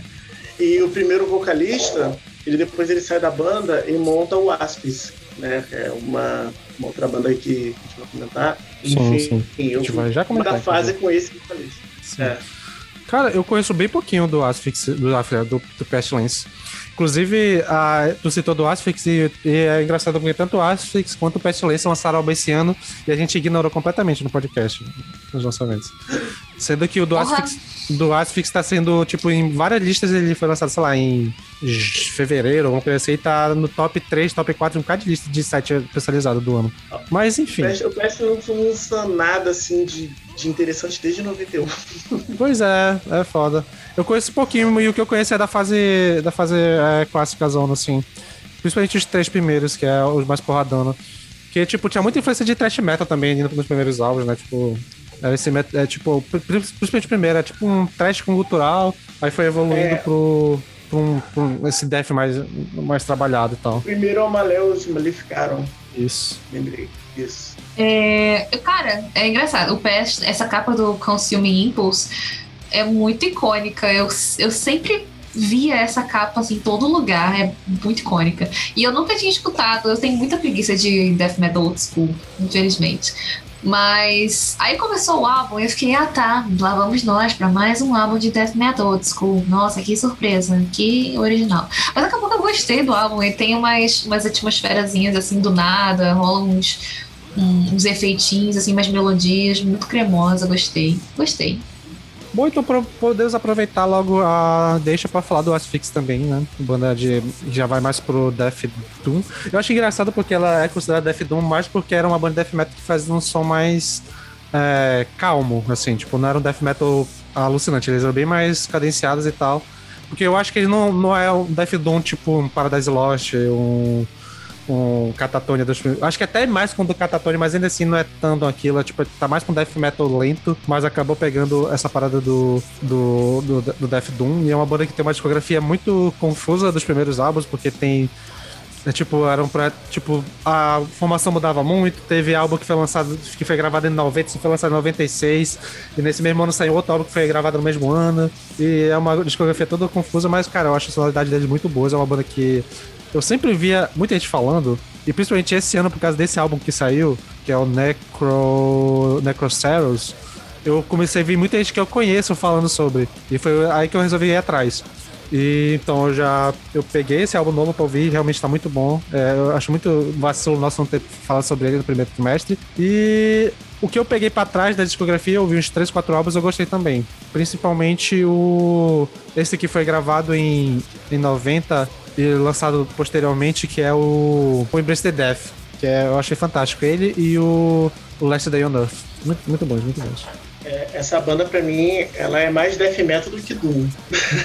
né? Então, é, eu tava. Quando eu escutei esse. Esse é o primeiro álbum, né? Tá na pauta? Esse é o primeiro álbum? Eu não conheço muito. Eu acho que não. Acho que é o segundo ou terceiro. O primeiro é o The Hack, que é bem famosão também. Tá famoso. Então, é, ele, esse álbum, né? Esse, esse álbum em específico, ele lembra mais o, o Paradise Lost no Lost Paradise de 1990, né? É, é mais death metal, ele é mais cru. Tem uns elementos de Doom, mas lá no fundo não é tão presente, né? Que é, agora no álbum mais recente dá para sentir um pouco mais ali, um pouco mais melódico, mais arrastado o som, mas continua um death metal, né? E, eu, cara, eu gostei do som da banda, cara. Muito, muito bom. Eu nunca me aprofundei, não, mas o som é, é bem legal. Vou até eu escutar, pra, é, me aprofundar ainda mais na discografia da banda. Sim, eu acho que indico muito o álbum que saiu esse ano pra quem quiser conhecer a banda. Porque ele é um álbum que tá sendo bem falado e a sonoridade dele é incrível. Já tem a produção bem mais melhor trabalhada. Acho que fica muito interessante pra quem for, quem, quem for chegar na banda. É bem acessível, né? É um álbum bem acessível esse do Agora o, o antigo realmente.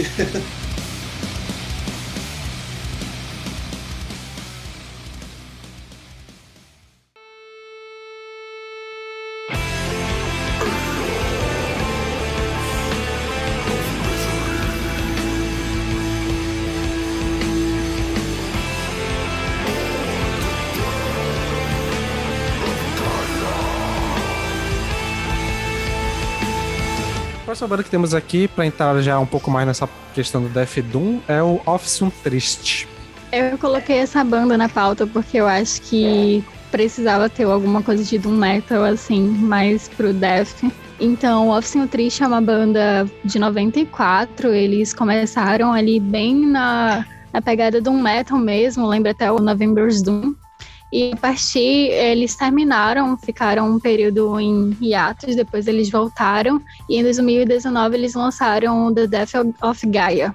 Mas assim, o começo da discografia deles é bem pro Doom Metal mesmo, falei. Lembro bastante o que o November's Doom fazia no início da carreira deles, até o Afosk mais ou menos. E a partir do álbum que eu coloquei na pauta, que é o Giving Yourself Away de 2007, eles começam a ir mais pro Death Doom. E eu acho assim que é uma banda que merece reconhecimento, porque eu gosto bastante. E eu espero que todo mundo aqui tenha gostado também, quem não conheceu, porque eu acho uma banda muito importante, assim, da cena holandesa de Doom Metal. Porque não, como a gente já falou, né? Aliás, como quem falou, acho que foi o Ellison, que falou que o Death não é muito, muito forte na, na Holanda, o Doom também não.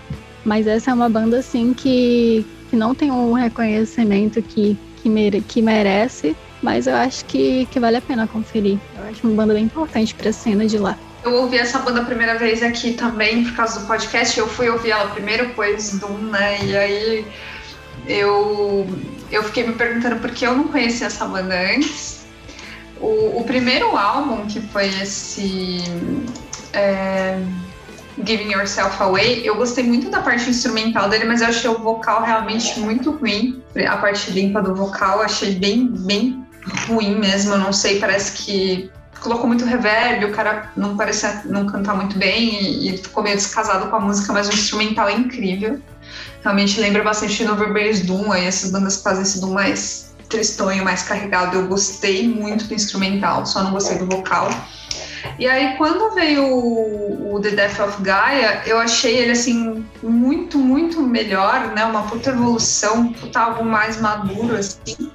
O vocal mais natural, tal. Um negócio realmente muito bom e agora eu quero explorar mais aí sobre essa banda, porque eu gostei pra caramba dela. Achei realmente muito boa. É, concordo com a Débora. A sonoridade dessa banda é muito boa. Eu conheci, né, por conta da pauta. Parabéns aí a Jade por ter escolhido. Ela é muito boa mesmo, sonoridade maravilhosa. Eu gostei dos dois álbuns. Realmente, o of Gaia é uma evolução na banda, na sonoridade. Me lembrou uma banda chamada Madame Bride. Não sei. Nossa, sim, eu amo Madame Bride. Mas esses dois álbuns que eu escutei lembram muito Madame Bride. Bem arrastado no vocal, melancólico. Só os um fãs de Metal Triste Online. É, os fãs de rock triste. é, eu gosto demais desse tipo de sonoridade, cara. Me pegou. É, quando eu escutei, eu falei, meu Deus, eu preciso conhecer mais dessa banda. Aí eu salvei aqui para ouvir para mais, mas é isso, é aquele, é aquele Doom clássico, né? É, a interpretação do, do, vocalista também é maravilhosa, muito boa. E é isso. Ah, eu, eu, eu queria mencionar uma outra banda é, que é bastante importante é sempre lembrada aí no meio underground, chamado Maleficium, uma banda de Death Doom, é bastante lembrada aí pelos fãs Doom Metal, é, que é, não, não, não, se encontra aí na lista, mas é, é uma das primeiras bandas ali na, na, na, região ali da Holanda que trouxe o, o Death Doom né, para o país. Pelo que eu vi que eles só lançaram um álbum só, né? Só, só. Infelizmente, mas só que esse álbum ainda é um clássico até hoje. Muita gente lembra esse álbum aí. Vai só, só os cavernosos lá. mas fica a dica aí para quem quer conhecer mais da história do Deftones. É, sobre o Office Triste é uma banda que eu tenho que ouvir mais porque eu adorei a sonoridade, principalmente do Death of Gaia. Só que, como tava meio apertado, eu não ouvi tanto assim. Acho que eu ouvi só uma vez o álbum, mas assim, de primeira já me pegou legal. Eu quero continuar ouvindo mais. Me lembrou um pouco essa vibe, algo entre o entre o Madame Bride e o November's Doom ali. Tipo, uma... eu achei interessante a sonoridade, pra caralho. É... E prosseguindo aqui, nós temos a banda Unfa... Faust. Opa! Uma das minhas bandas favoritas.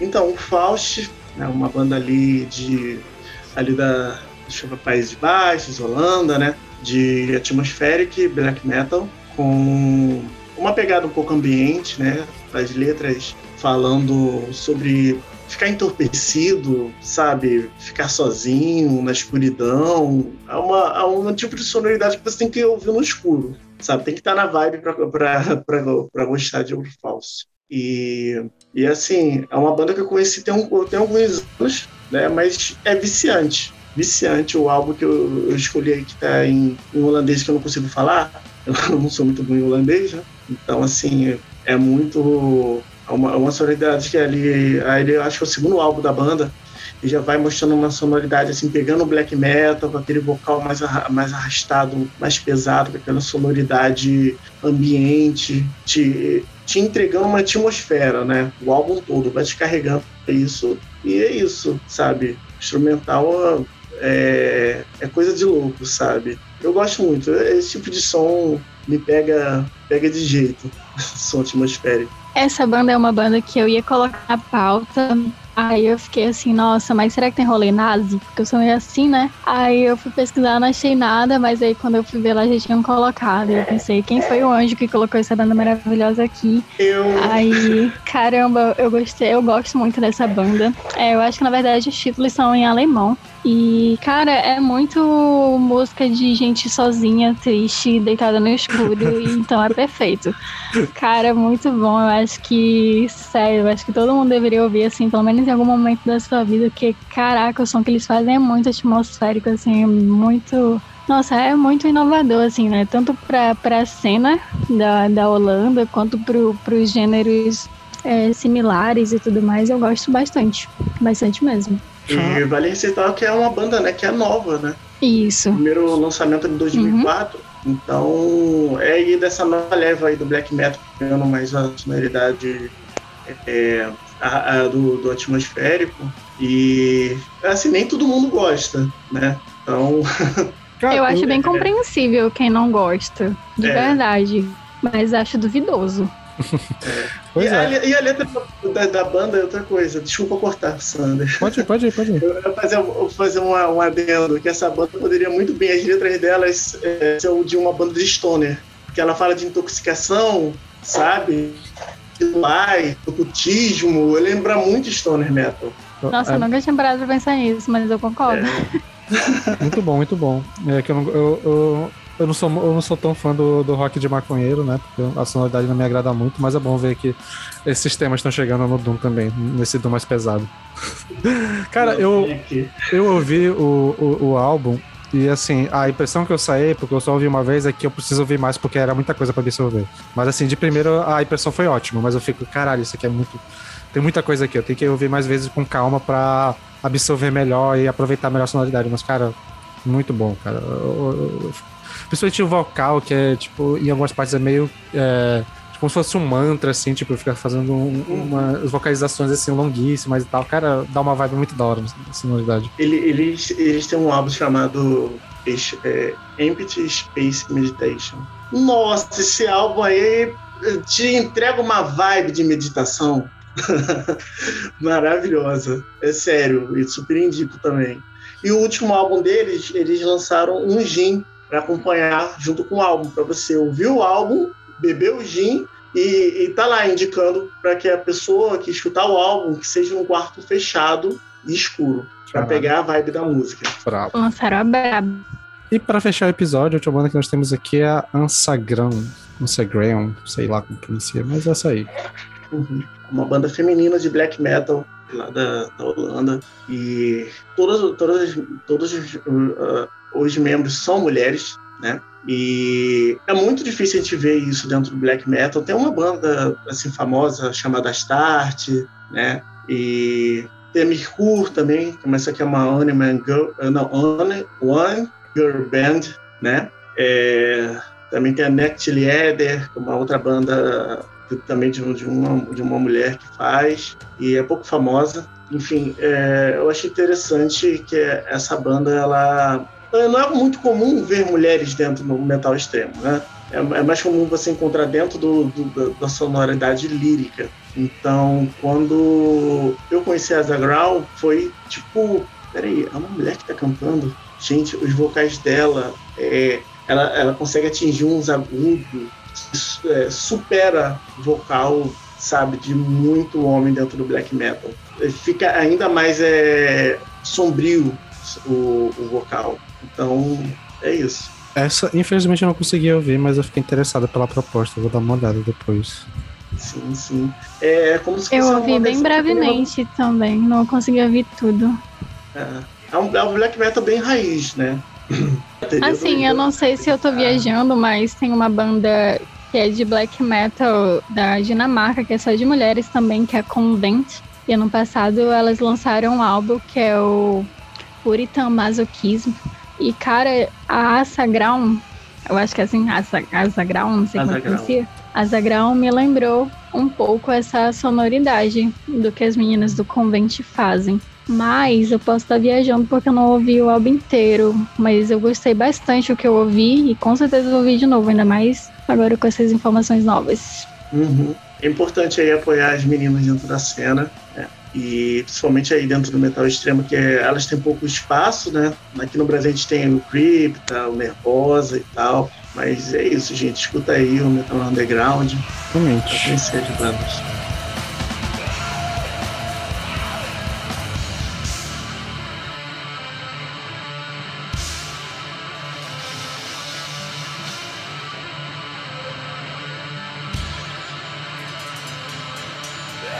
Então é isso, pessoal. Ficamos por aqui mais um episódio. Espero que vocês tenham gostado. É, se tiverem indicações de bandas que a gente deixou é, passar, joga, joga, manda pra gente. Principalmente se tiverem indicações de países que vocês querem que a gente fale. Mas, por favor, bora tentar é, escapar da Alemanha, Estados Unidos, Suécia. Tentar pegar uns, uma, uns países mais diferentão, assim, pra gente falar. Acho que talvez uma Grécia esteja no radar, não sei. Dá pra falar de umas, umas uns black metal interessantes dali e tal.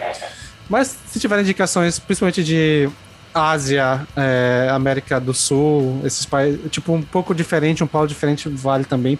Mas acho que é isso, espero que vocês tenham gostado. Lembrando de seguir nas redes sociais, VNE Podcast, tudo lugar por aí. Lembrando que a gente tá na Twitch agora e que os episódios estão sendo gravados ao vivo na Twitch, então quem quiser acompanhar a gente por lá também, para ver como é que a gravação acontece ao vivo e ver a mágica acontecendo e as, e as porradas sendo feitas ao vivo e chegar lá com nós. E é isso, agradecendo os convidados, né? A Deb teve que sair um pouco de da hora, então ela não poder falar aqui, mas lembrando para vocês de ouvir, né, o Final Disaster, a banda dela, a gente vai deixar o link tudo aqui. E agradecer também o Ellison que participou com a gente, muito obrigado, cara, valeu, foi, foi muito top a participação. Valeu. Aí se quiser dar uma mensagem de despedida, é com o senhor agora. Para mim foi uma honra estar aqui falando da cena holandesa, né? É, eu sou um fã aí do podcast, conheço aí já tem um bom tempo, acho que desde o início lá pela fundação, e foi muito bom estar aqui essa noite. E, enfim, é, eu tô no eu tô lá no canal do, do Heavy Metal quem quiser ver, conhecer o projeto, também curta a página, é, me siga nas redes sociais, é, XUEL Ferreira X. e é isso. É, novamente, obrigado. É muito bom ver a galera que, tá, que acompanha a gente participando também. Espero fazer isso mais. Principalmente a galera que cola com a Twitch com a gente, que, é, que tá apoiando, tá sempre lá com a gente, né? Então, é, é legal, foi um papo muito bom. E é isso, acho que você pode encerrar a sua deixa para indicação.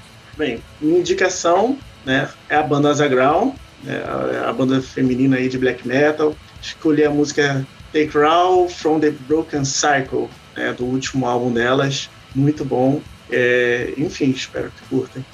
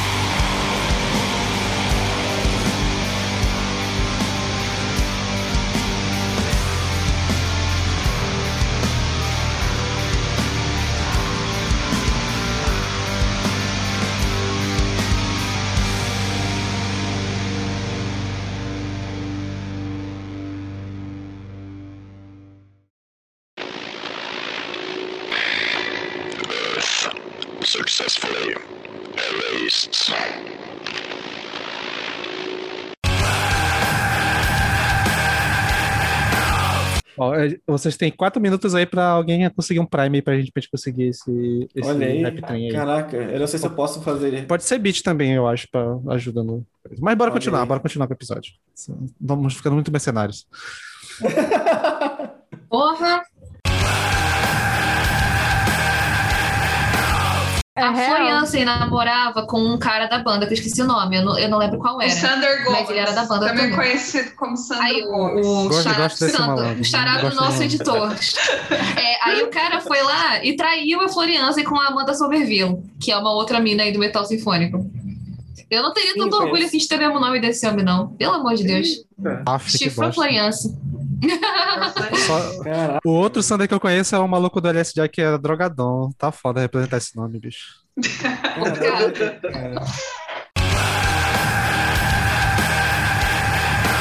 Alguém vai falar sobre essa banda? Alguém gosta da banda? Eu posso falar, eu posso falar. Eu posso falar. Caraca, André. É. Desculpa. Alguém tinha que fazer essa, né? Lógico. Você mandou a da Floriança, hein, meu filho? Gente, Imagina se fosse fazer um episódio de Aaron, como é que ia ser. assim. Nossa, pelo amor de Deus, não dá nem Ia- ideia, ia não, Sander. Não dá ideia. Não ia dar ideia, não dá ideia. Tem criança chorando, para. Doutora, um episódio de Aaron. Esse foi meu colapso.